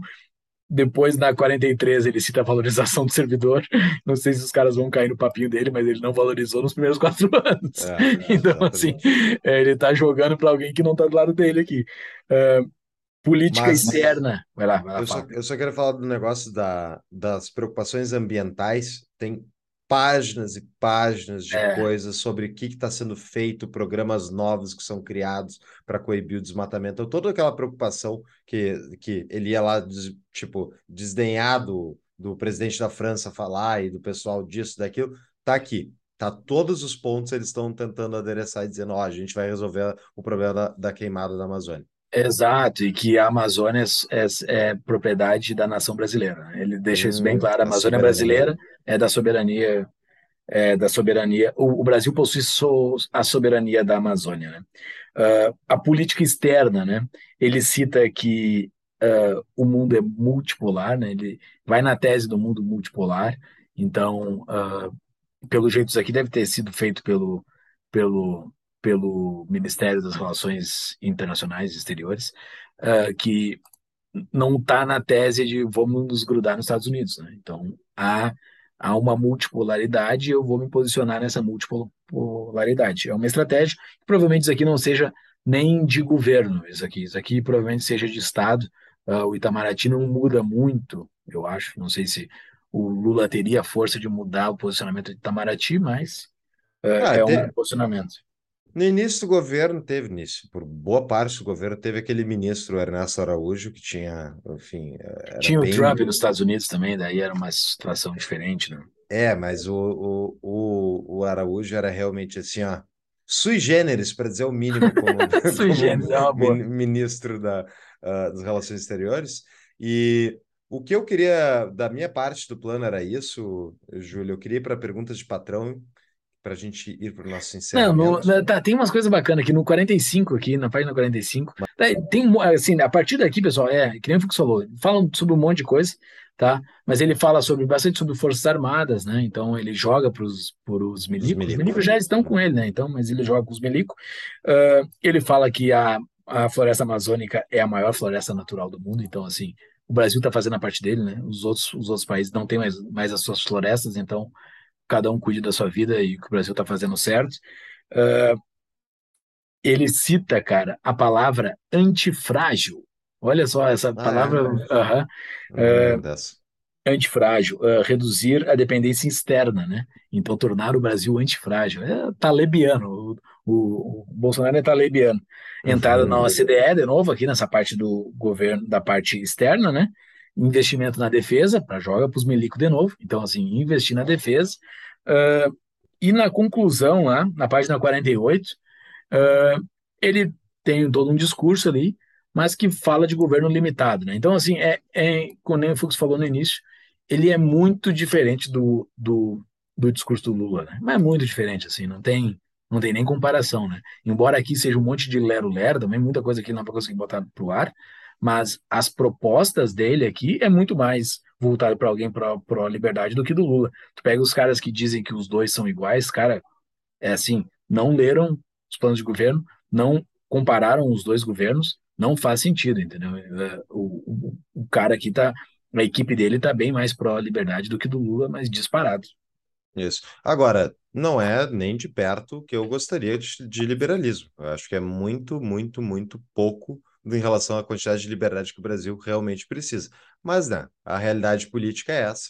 É, não é um, não existe, infelizmente, não existe uma demanda majoritária da sociedade brasileira por liberdade. É uma das razões que a gente faz o tapa. E é Exato. na necessidade de espalhar as ideias da liberdade, porque as pessoas não valorizam liberdade, elas gostam do Estado grande. E é isso que nos mantém na, na miséria, ao meu ver. Maior do que o Lula, Bolsonaro, qualquer presidente, é isso. Uh, Júlio, perguntas de patrão. Eu tenho duas, eu quero responder aqui a do Ramon, Vai. mas vamos lá. Ramon, Júlio e Paulo, quais, opini quais opiniões sobre a administração Bolsonaro mudaram e quais permaneceram as mesmas, comparando, comparando com a previsão do episódio 4 é melhor já ir começando. Então, esse é, o, esse é o cerne da questão, assim, da minha desavença intelectual somente, com os amoedistas, por exemplo, do Partido Novo, e das pessoas que enxergam que o governo Bolsonaro uh, deveria ter feito isso, deveria ter feito aquilo, que eu super concordo. Tinha que ter feito muito mais. Bolsonaro tinha que ser muito melhor. É tudo, tudo que já falou ao longo desse episódio. Agora, eu não esperava nada. Não esperava nada. É, e por quê? Porque na, eu enxergo, a minha visão, obviamente, totalmente particular, eu enxergo a realidade política brasileira como muito, muito difícil.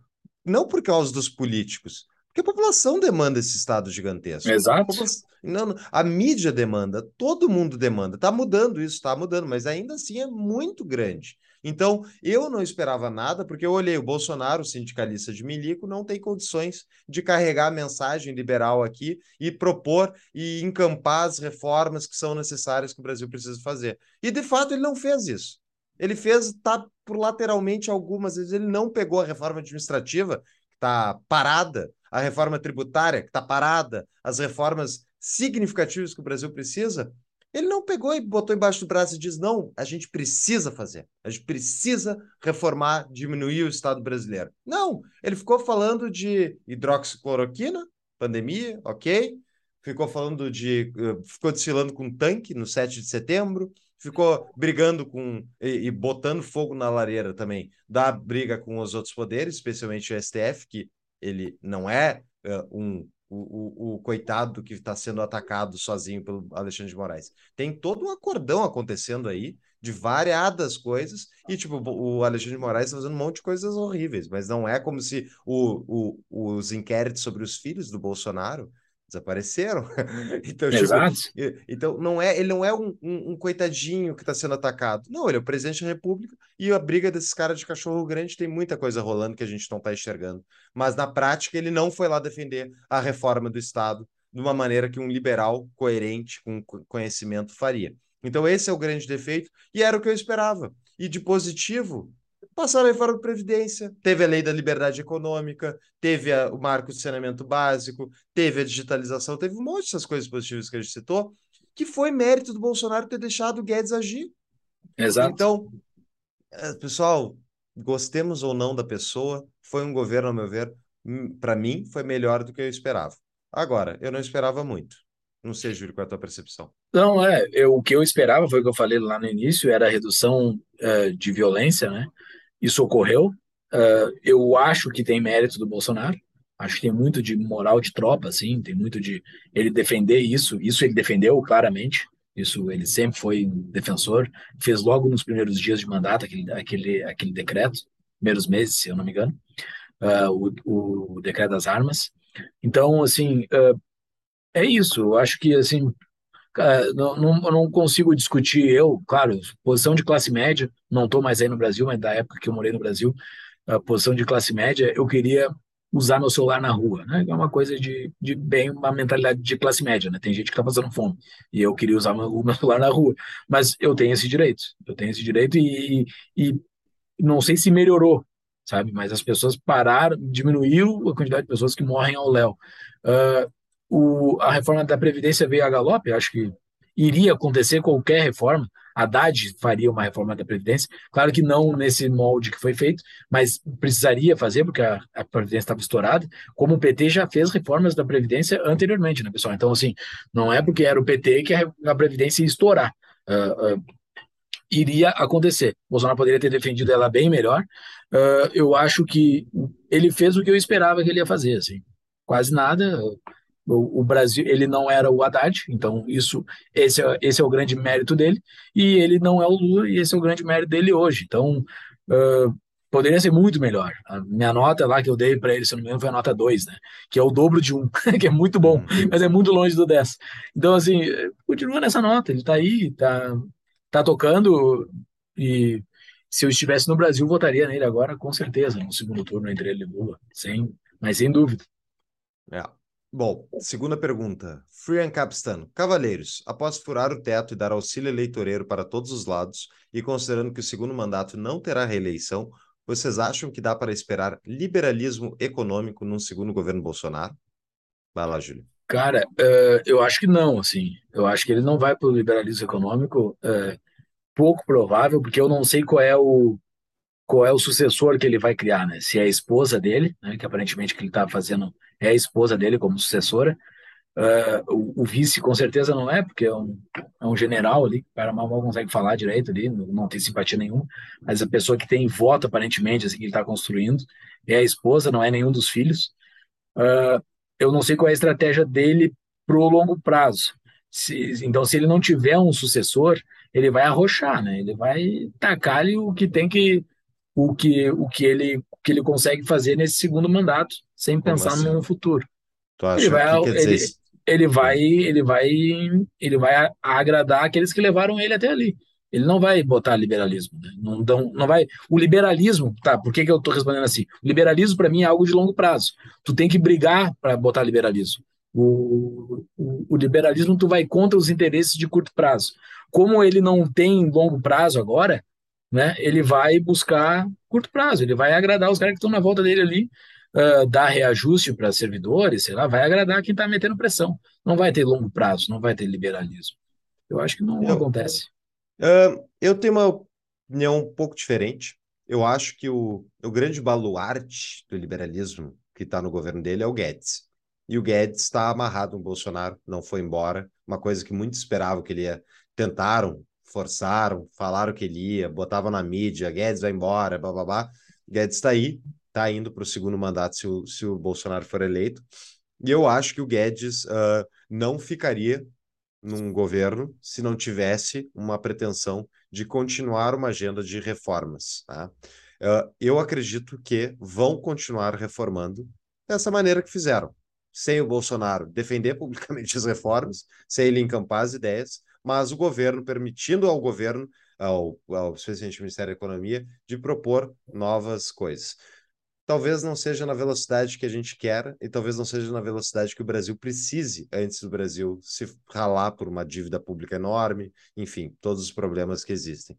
Então, eu acho que ele tem, uh, mas eu acho que ele vai fazer, vai continuar, porque tem que lembrar que não é só o Bolsonaro, o governo Bolsonaro, o Guedes, que está demandando reformas. O, em 2015, se não me engano, antes do Temer ganhar o poder, tá, através do impeachment da Dilma, o PMDB lançou aquele Uma Ponte para o Futuro, lembra? Uma coisa assim. Se tu olhasse aquele programa que era a proposta, teoricamente, do MDB para o Brasil, era uma proposta liberal a ponte para o Brasil era reforma, diminuir o Estado, botar o indivíduo na frente, era uma coisa assim. Então, tipo, mesmo o, me, o, o centrão, ele tá todo mundo vendo que não está dando certo. Então, eu acho que tem demanda política por reformas as, poucas. Não é muita, porque também tem que deixar ali a teta. A teta não pode deixar de correr o, o dinheirinho que sustenta Brasília. Mas não é por via Bolsonaro, entendeu? É, é por não, via do Centrão, entendeu? Por via não, do é Centrão, demanda... Não, o Bolsonaro ele está permitindo o Guedes, por exemplo. E eu acho que Sim. esse é o mérito dele, entendeu? Ele deixa, ele deixa o ministro está fazendo liberal atuar. E eu tenho inúmeras críticas ao Guedes. Aquelas ideias de imposto dele, de imposto de transação, aquela ideia de unificar a moeda com a da Argentina, é umas coisas assim, sem cabimento para um liberal defender. Mas, na prática, muitas das, a maior parte das coisas boas que foram feitas durante o governo Bolsonaro saíram do Ministério da Economia, porque tem o ministro da Fazenda, o ministro da Economia, com autonomia. Isso é mérito do presidente, porque se o presidente não quisesse, não seria assim. Assim como foi mérito do Lula em 2003, botar o Meirelles no Banco Central e botar o, o Palocci para tocar uma equipe ortodoxa no Ministério da Fazenda. Assim como foi demérito da Dilma não deixar isso acontecer, botar o Levi lá depois no segundo mandato para tentar arrumar, mas sem dar autonomia para ele, levando o Brasil a entrar ainda mais profundamente na crise. É o presidente que tem o poder de fazer isso ou não. E esse é o mérito do Bolsonaro. Ele deixou o Guedes fazer várias coisas. Eu acho que não tem força no segundo mandato para fazer coisas com a favor de, de, de longo prazo. Mas uh, Ok, vamos ver. O futuro vai responder. Esse episódio vai estar gravado para o resto da história. Uh, mas eu acho que não ganha Bolsonaro. Eu acho que ganha Lula. Eu já falei aqui, já fiz a aposta no nosso, nosso grupo do Discord lá do Apoia-se. Eu apostei no Lula porque eu acho que o Lula vai ganhar. E aqui no início de setembro, uh, eu ainda acho que o Lula vai ganhar. O Bolsonaro não consegue 50% dos votos. Não tem cenário que o Bolsonaro consiga 50% dos votos, a não ser que haja algum rebuliço ali no, no, no fim do no início do segundo turno, uh, de algum aquele afã de momento, assim, mas até então está muito distante disso ocorrer. Então, acho que não há segundo turno no segundo mandato de Bolsonaro. O próximo presidente do Brasil é Luiz Inácio, infelizmente. Vamos ver. Tá, terminei no clima triste agora, né, pessoal? Putz, é. né, cara? Não, não, não é possível. Olha, Luiz é. Inácio. Sim, cara, tem pequenas chances do Bolsonaro ganhar, mas ainda está longe. Não, ok, mas se for eleito o Lula, é aquilo que eu já falou, o Brasil não acaba, vai ser mais um perrengue, mais anos tocados pro lado. Mas é isso, essa é a briga, a gente tem que liberalizar esse país, independentemente de quem é o presidente. Vamos Exatamente. Pessoal, bora lá. Uh, esse então foi o, as propostas do Bolsonaro para o ano que vem, caso ele seja eleito. Uh, espero que vocês tenham aproveitado e ter entendido quem é esse candidato e para quem que ele está jogando, né? Basicamente, a proposta, uh, o programa é para quem que o cara está jogando, né? Então tá bastante claro no programa dele para quem que ele está falando. Né, Fux, era isso, cara? Mais é algum, algum uh, alguma dica de livro tu tem, cara? Ah, essa é uma boa pergunta. Ah, por que nações fracassam é uma boa dica. É, a gente tem um episódio sobre isso. Então, Vou botar no show notes também. Leiam esse livro e ouçam o nosso episódio com Gabriel Torres sobre uh, este, este, este livro que é muito bom, explicam por que essas nações fracassam, né? Tá bastante claro no título. Uh, Fux, era isso? Era isso. Bora. Bora.